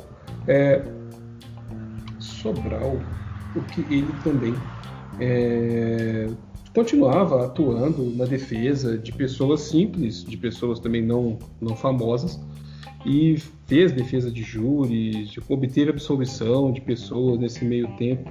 É, ele participou é, da Assembleia Nacional Constituinte, no caso para a Constituição de 1988, e ele também pediu, nesse momento da Assembleia Nacional Constituinte, ele defendeu o estabelecimento de data para eleições diretas para a presidência como um atributo da própria Constituinte, né? É, e para ele, a realização de, de, de, eleições diretas, que não eram realizadas desde, desde a eleição de Jânio, Jânio Quadros e de João Goulart, significava é, um crime contra a nação que só atenderia aos demagogos. Interessante essa frase. Muito interessante. Sobral foi crítico da nova Constituição, dizendo que ela não poderia ser aplicada porque enfim, a nossa Constituição ela não é aplicada até hoje, né? Ela traz muito e, é. e, ela é, e ela é linda na verdade. Ela é maravilhosa. Ela só o problema é que ela é muito aberta em alguns pontos. Ela podia ser um pouquinho mais, como é que se diz, um pouquinho mais objetiva em alguns pontos, principalmente nos direitos nos direitos fundamentais, né? Ela poderia não deixar trazer tantos conceitos abertos. Mas assim, a importância de Sobral Pinto, pelo menos na minha visão, é justamente a de, mesmo sendo uma pessoa católica, ligada à Igreja Católica, ele não deixou de. não deixou de, de, de, de atuar para comunistas, para pessoas que estavam na ilegalidade, para pessoas simples. Ele deixava o seu papel como advogado à frente de suas convicções pessoais. Segue daí. É, é, é, a gente tem que tomar como exemplo a história do Sobral, as convicções do Sobral, porque assim é, o Sobral ele é um dos maiores, é, se não for o maior, exemplo de advogado é, nesse país. Muita gente fala de Rui Barbosa, enfim, Rui Barbosa tem uns problemas aí que a gente pode até discutir isso em um outro em um outro podcast. Mas o Sobral ele é ele é ele tem que ser um exemplo assim de advocacia, por quê? Vamos pegar todos os conceitos que a gente falou no começo desse podcast é, do que é vendido para o advogado, que o advogado é um ser superior e tal e tudo mais. E, e o que Sobral diz, o, o que a história de Sobral diz é exatamente o contrário. É o advogado ele está na sociedade para servir a sociedade, não para ser servido. E Sobral fez isso durante a vida dele inteira. É, é, é, era o homem que não tinha medo, não tinha preço. É, você, ele, ele, ele defenderia os direitos de qualquer pessoa, como o Daniel disse, deixando de lado convicções pessoais dele. E é isso que o advogado tem que fazer. As convicções pessoais do advogado é, é, é, óbvio, é, as pessoas elas são é, é muito impossível, é, é, muito difícil você conseguir tirar convicções pessoais, arrancar a força convicções pessoais de uma pessoa na atuação, na, na, no desenvolvimento do seu trabalho. Mas o advogado ele não pode se dar esse luxo, é óbvio isso. É, no, o que nós o que nós disse, dizemos aqui é que não que você deixe de lado, você não tenha convicções pessoais, você tem que ter é isso que te faz, é isso que te torna ah, uma pessoa, é isso que te, te traz a individualidade. O, o caso é o seguinte: a advocacia não admite, não permite que essas convicções pessoais sejam o mote, sejam a, o, o, fundamento da sua atuação. Então, pegamos o exemplo de Sobral, o cara católico, deixou de lado é, não que ele deixou de ser católico por isso, mas ele deixou de lado os dogmas católicos que são, a gente sabe, são pesados. Os dogmas católicos sobre várias situações. Né? A gente pode trazer aqui uma lista de dogmas católicos aqui que vão contra a Constituição Federal. Isso é fato. É, religião, aliás, nós somos um Estado laico, de, deveríamos ser pelo menos, né? Não como tem os desgraçados dizendo aí, não é porque nós não somos um Estado laico que nós não temos que ser cristão. O Brasil é um Estado laico, mas é cristão. Não é. É ridículo. Somos laicos, não temos religião. Nós, temos, nós não temos uma religião que dita as normas do nosso país. Isso é, isso é ser laico. É não deixar que uma religião dite as normas do seu país. Pronto, a influência de uma religião não pode ditar as, as normas, diretrizes e direitos fundamentais do seu país. E é isso que o advogado tem que ser. O advogado tem que saber separar isso. Ele, ele, o advogado pode ir na igreja? Pode. O advogado pode professar uma determinada fé? Pode. O advogado pode ter convicções pessoais? Pode. Mas ele tem que saber separar isso. Quando ele recebe um cliente no escritório dele, por mais que. O criminalista, principalmente, gente. É, é, imagina você, o conflito que é você ser criminalista, se você recebe um cara que está sendo acusado de estupro, por exemplo. Aí você vai virar e falar: Eu não defendo estuprador. Você nem ouviu a história do cara, mas você às vezes o cara tá sendo, sei lá, acusado injustamente. Vamos pegar um outro caso menos polêmico, vai, um homicídio. O cara chega e fala assim: ó, tô sendo acusado de homicídio. É, caralho, homicídio é menos polêmico. Puta que pariu, hein? É, é, não, tô sendo não. acusado de homicídio. Sim. Ah, eu não defendo, não defendo assassino. Desculpa, mas então é, o advogado ele é a, o que eu digo sempre. Eu gosto muito de usar essa frase do Sobral, que, que é, advogado não é uma, advocacia não é uma profissão de covardes. Porque o advogado ele é a última barreira entre a arbitrariedade do Estado e os direitos do cidadão. Eu, cidadão. O cidadão, entre o cidadão e o Estado, ele não tem nenhuma barreira, ele não tem nenhum muro, ele não tem nenhuma é, é, interposição que não seja a atuação do advogado. Se nós não estivermos dispostos a, a ser esse muro, ser essa barreira, a gente, então, a gente gastou dinheiro com faculdade, no meu caso, que fiz faculdade particular, mas quem fez faculdade pública gastou seu tempo, poderia ter sido fazendo outra coisa, sei lá, design de hot dog, qualquer outra coisa. E gasta dinheiro lá. também, porque você paga imposto de qualquer forma. Pois é, cara, pois é, gasta dinheiro, você gastou dinheiro, gastou tempo.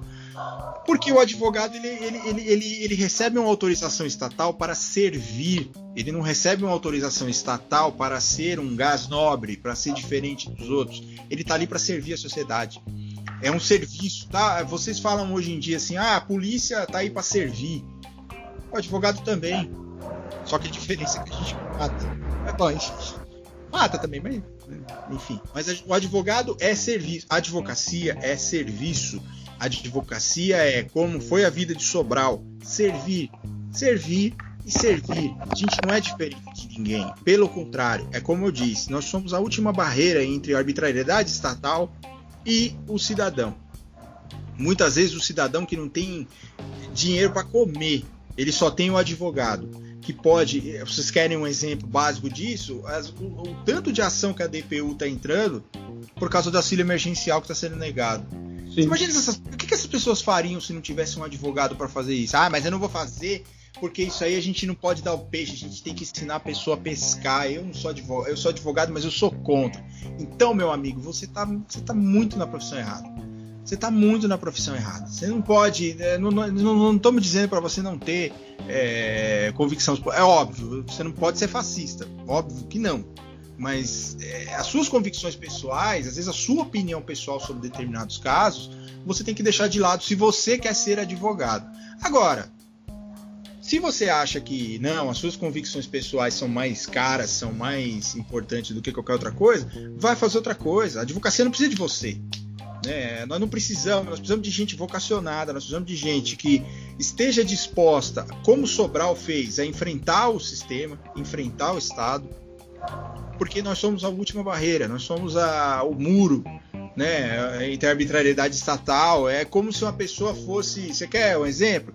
Imagina que uma pessoa vai ser atacada e na hora aparece alguém na frente assim impedindo aquele ataque. É o advogado. É, e isso não é bonito, não somos super-heróis, nós somos servidores. Né? Nós não somos é, melhores do que ninguém por causa disso. Pelo contrário, nós somos servidores. Nosso trabalho é serviço. É, a gente está aqui para servir. A gente está aqui para servir a população. Nós não estamos aqui para sair, para dar carteirada no, no ônibus, para dar carteirada embalada. Pra, não, nós estamos aqui para servir. Esse é, essa é a função do advogado hoje: servir. E, e outra vale coisa. Dizer, pode, vale dizer, falar. rapidamente aqui, que você estava falando sobre direito criminal, muitas das vezes também o objetivo, assim, o advogado, ele tem que fazer observar a lei, ou seja, a pessoa tem um direito, ah, houve uma, um indeferimento indevido do auxílio emergencial, de um benefício previdenciário, uh, houve uma, um problema em relação a uma rescisão trabalhista de uma pessoa, o advogado está ali justamente para analisar esses fatos e mostrar para o Estado, para quem seja de direito, e virar e falar: olha, você está errado nesse ponto. Isso aqui não é assim. Isso não está descrito dessa forma. Isso não é desse jeito. Então, assim, o trabalho do advogado é justamente é, corrigir essas distorções. E para corrigir essas distorções, ele tem que estar despido de convicções, porque, como você mesmo disse com relação a, a homicídio, estupro, vá, outras questões, às vezes a questão não é nem a absolvição e inocência, mas tão somente a, a observância do devido processo legal. Exato, porque, porque o que, que acontece? A nossa sociedade hoje, infelizmente, ela está evoluindo ao ponto de que as pessoas elas querem simplesmente que certos grupos de pessoas sejam alijados de direitos. E aí, quando a gente fala que um preso tem direitos, quando a gente fala que, que certos grupos têm direitos que têm que ser observados, as pessoas riem de você, elas viram e falam: Ah, mas como assim? Esse vagabundo tem direito também? Que coisa absurda é essa? Eu lembro que eu vi no passado uma coisa assim, foi uma coisa horrorosa, assim, sinceramente, horrorosa. Por quê? Se a gente fala em direito criminal, as questões de saidinhas, né, datas fixas de saidinha e tal, e o pessoal se todo dia das mães, ah, Suzane von Richthofen sai da cadeia Dia das Mães. As matérias são sempre iguais. Mas Suzane não está saindo por que especificamente é Dia das Mães, e aí isso é uma ironia. Não é isso. A saída naquele dia, para que todos saiam naquele dia, é uma forma de controlar a saída, saber quem saiu. Porque se fosse sair em datas diferentes, um sai na segunda, outro sai na terça, outro sai na quarta, outro sai na quinta, você não teria um controle sobre isso. E é um direito do preso. Aí sempre vem um gaiato e fala: não, mas aí a saidinha tinha que ser só enfinados para a pessoa ir lá no túmulo da pessoa que ele matou. Poxa, né, que ideia mais obtusa que essa? Você vai condicionar uma pessoa a ir ao cemitério no túmulo de uma pessoa que ele matou, mas para quê? Para que isso? Sabe? Então, o papel do advogado não é simplesmente ganhar uma ação, absolver um cliente, receber uma quantia para um cliente em um processo trabalhista. Não é isso. É fazer valer a observância da lei, do direito. Por quê? Porque no Brasil as pessoas elas não gostam de cumprir o direito.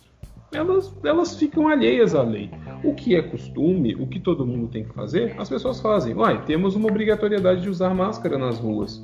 Né? Estamos no meio de uma pandemia. As pessoas não usam máscara, põem máscara no pescoço, põem máscara embaixo do nariz, não usam máscara, andam com a máscara na mão. Ah, mas eu não consigo fazer exercício de máscara.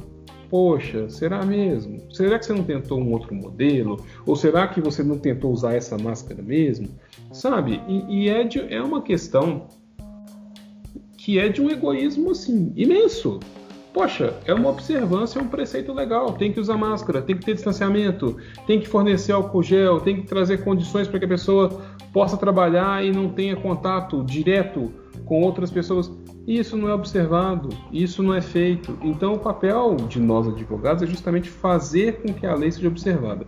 E há um papel mais profundo aí também, que foi quando fizemos vídeo, tem o vídeo no Mero de Sabor sobre se posicionar, tem o vídeo no meu IGTV sobre posicionamento também. A nossa posição como advogado é fazer com que a lei seja cumprida.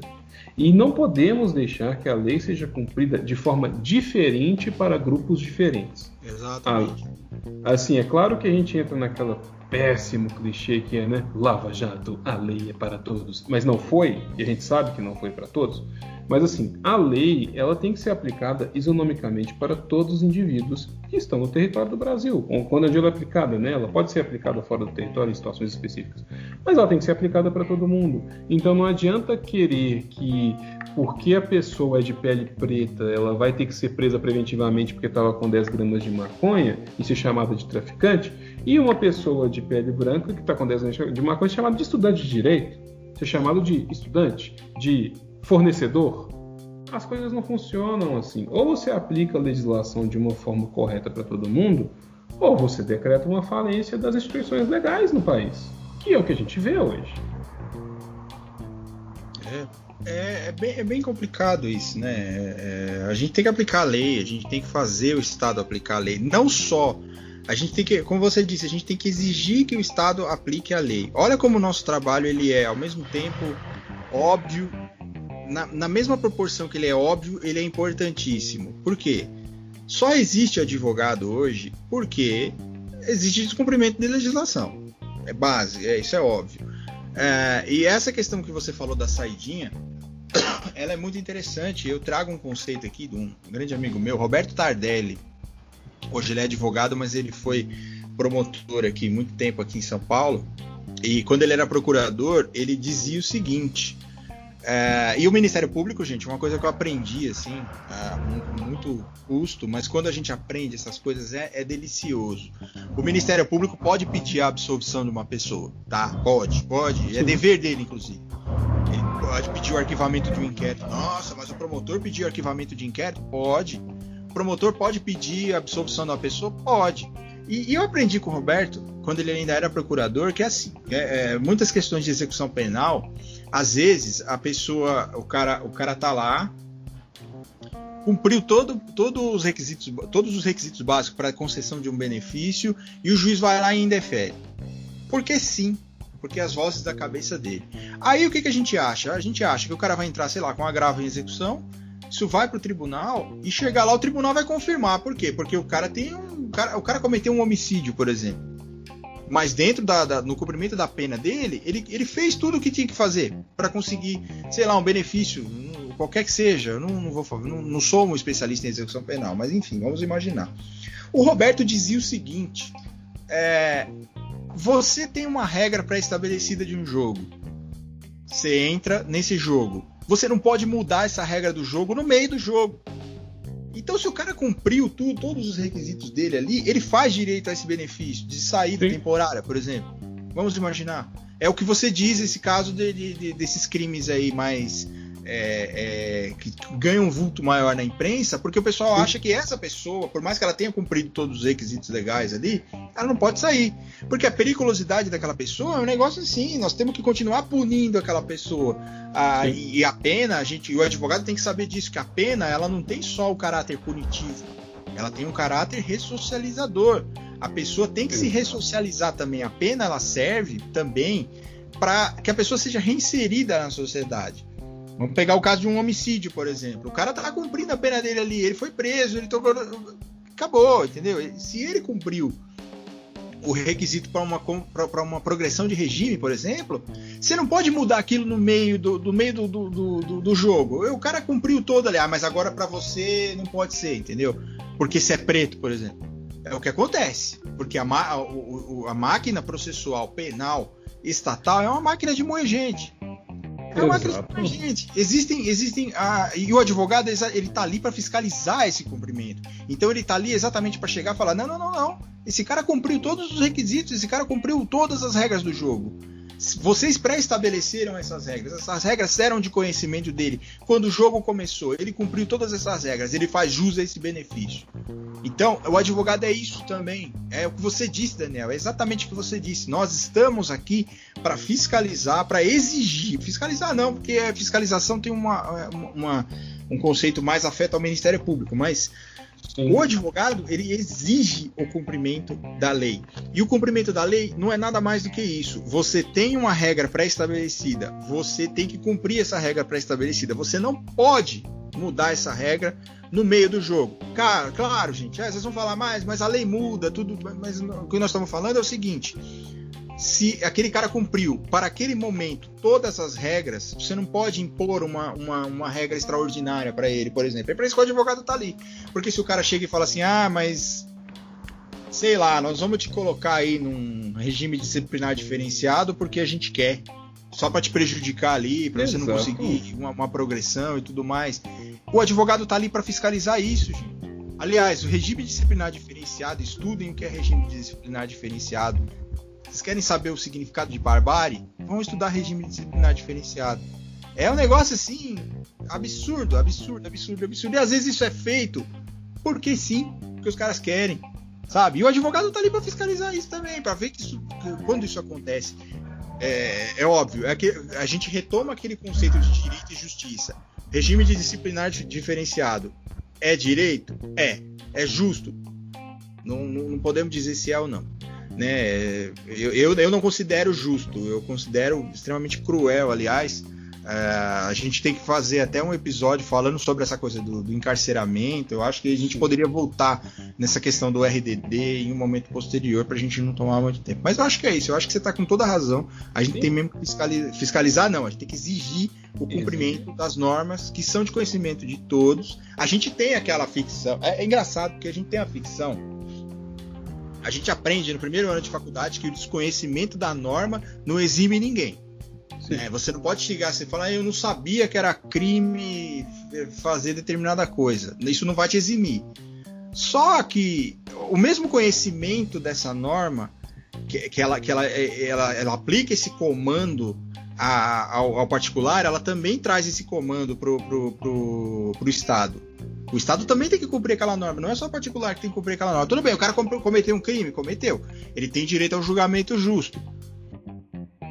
Você não pode, por exemplo, prender o cara pela periculosidade abstrata do crime. Isso já tem jurisprudência dizendo. Mas os caras fazem isso.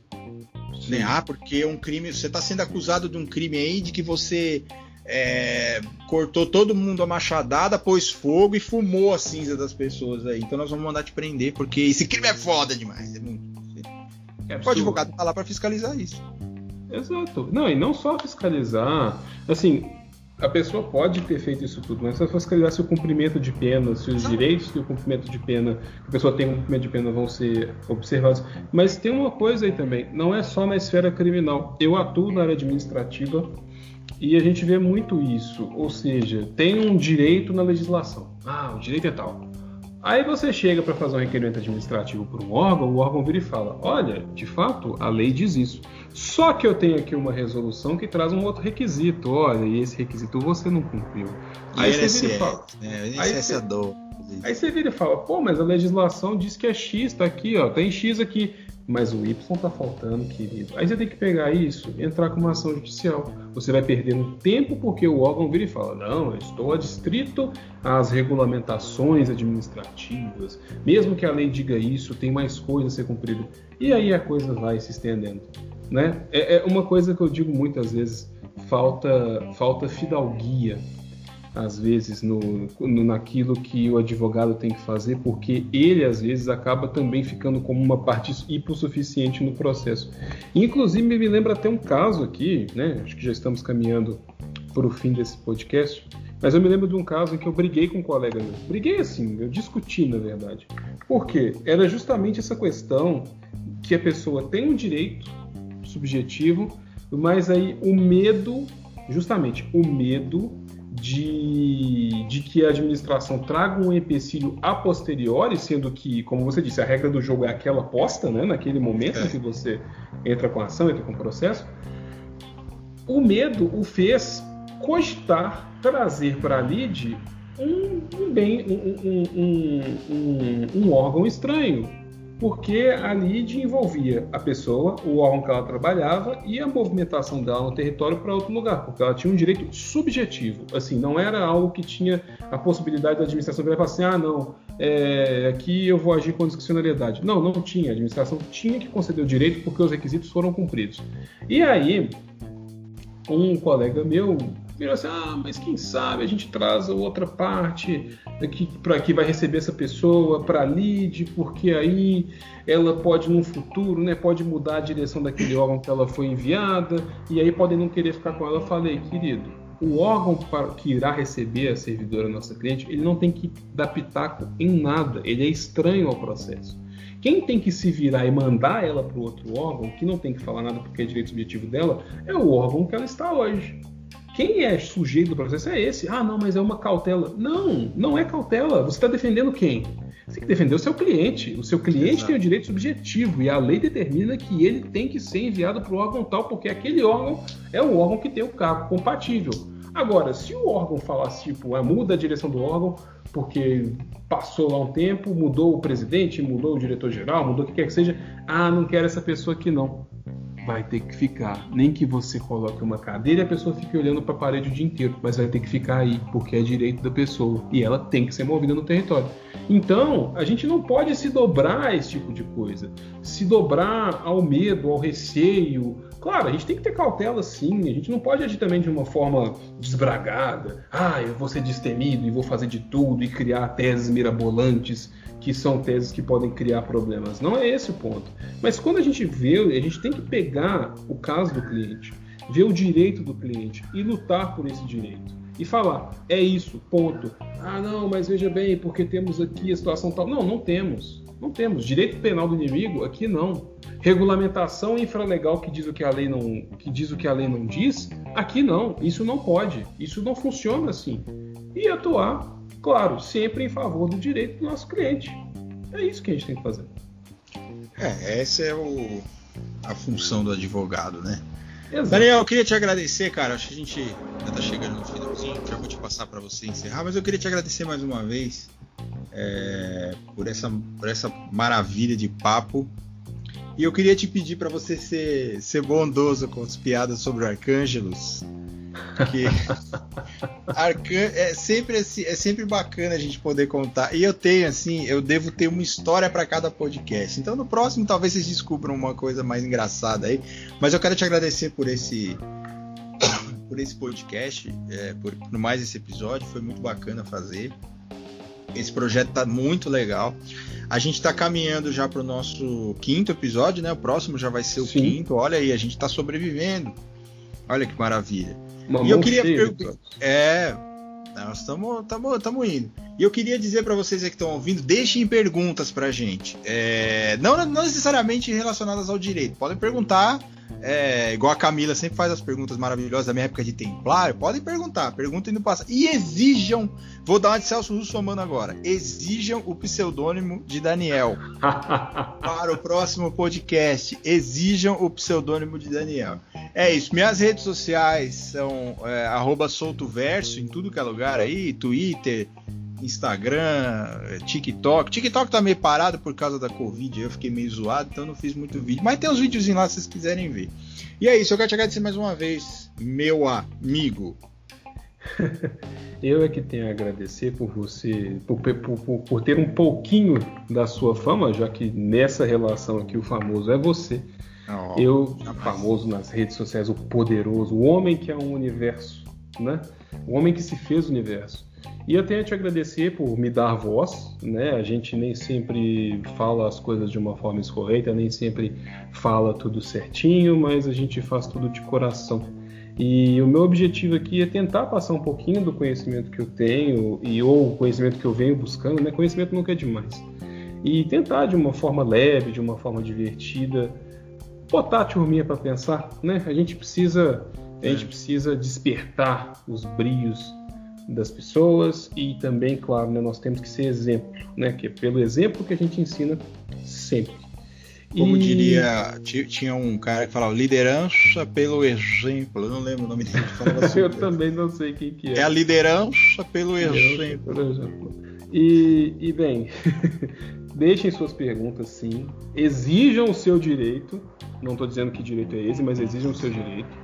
Deixem suas perguntas, nós gostamos muito de respondê-las aqui nesse podcast maravilhoso. E como sempre, né, para fechar o podcast, eu tenho uma anedota. É, assim, eu preparo, eu sempre deixo uma preparadinha. Um xiste. Um, um, pequeno xiste. É um xiste, mas na verdade é uma adivinha. E essa é para você e para você que está ouvindo também. Claro, né? Você vai saber a resposta quando ouvir. Mas vamos lá, meu poderoso amigo jurídico. Diga para mim, qual é o nome do filme em que as formigas. Olha, preste atenção, é um xiste internacional esse, hein? Uau. Preste atenção, já vou dar a dica do xiste internacional. Em que as formigas, em um dia do ano, vão dançar dentro de um tubo de caneta. Dia que as formigas vão dançar dentro de um tubo de caneta? Isso. Porra, velho, não faço ideia. Independence Day. Cara, eu ia falar Independence Day, mas eu falei assim, não tem nada a ver com formiga. Mas aí. Tem Nossa, tudo a ver. Tem, tem, tudo a ver. Tudo a ver. É isso. Estamos. É, eu vou, eu vou preparar um xiste para próximo. Eu agradeço. Próximo xiste é meu. Fico felicíssimo. Então, pessoal, muito obrigado pela audiência. Vocês estão ouvindo, estão compartilhando. Nossa, os números estão fantásticos, né? É verdade. Esse podcast. Tá... Logo, logo vamos desbancar os grandes podcasts aí da... desse país. Grandes em tamanho e grandes em importância. Ah, Lembrando é... que nosso podcast é um podcast artesanal, feito à mão, com muito carinho, né? Exato. familiar, um negócio maravilhoso. Isso, é tipo altíssimo nível. Altíssimo nível, com cheirinho de fogão a lenha para vocês. Então, é isso aí, pessoal. Muito obrigado mais uma vez. E esse é o fim de mais um episódio de Marretadas Podcast com ele, o homem que se fez o universo. É isso aí, gente. Um abraço. Até, a, até o próximo episódio dos Marretadas Podcast. Meus amantes da democracia, um beijo pra vocês. Beijo, beijo. Tchau, tchau.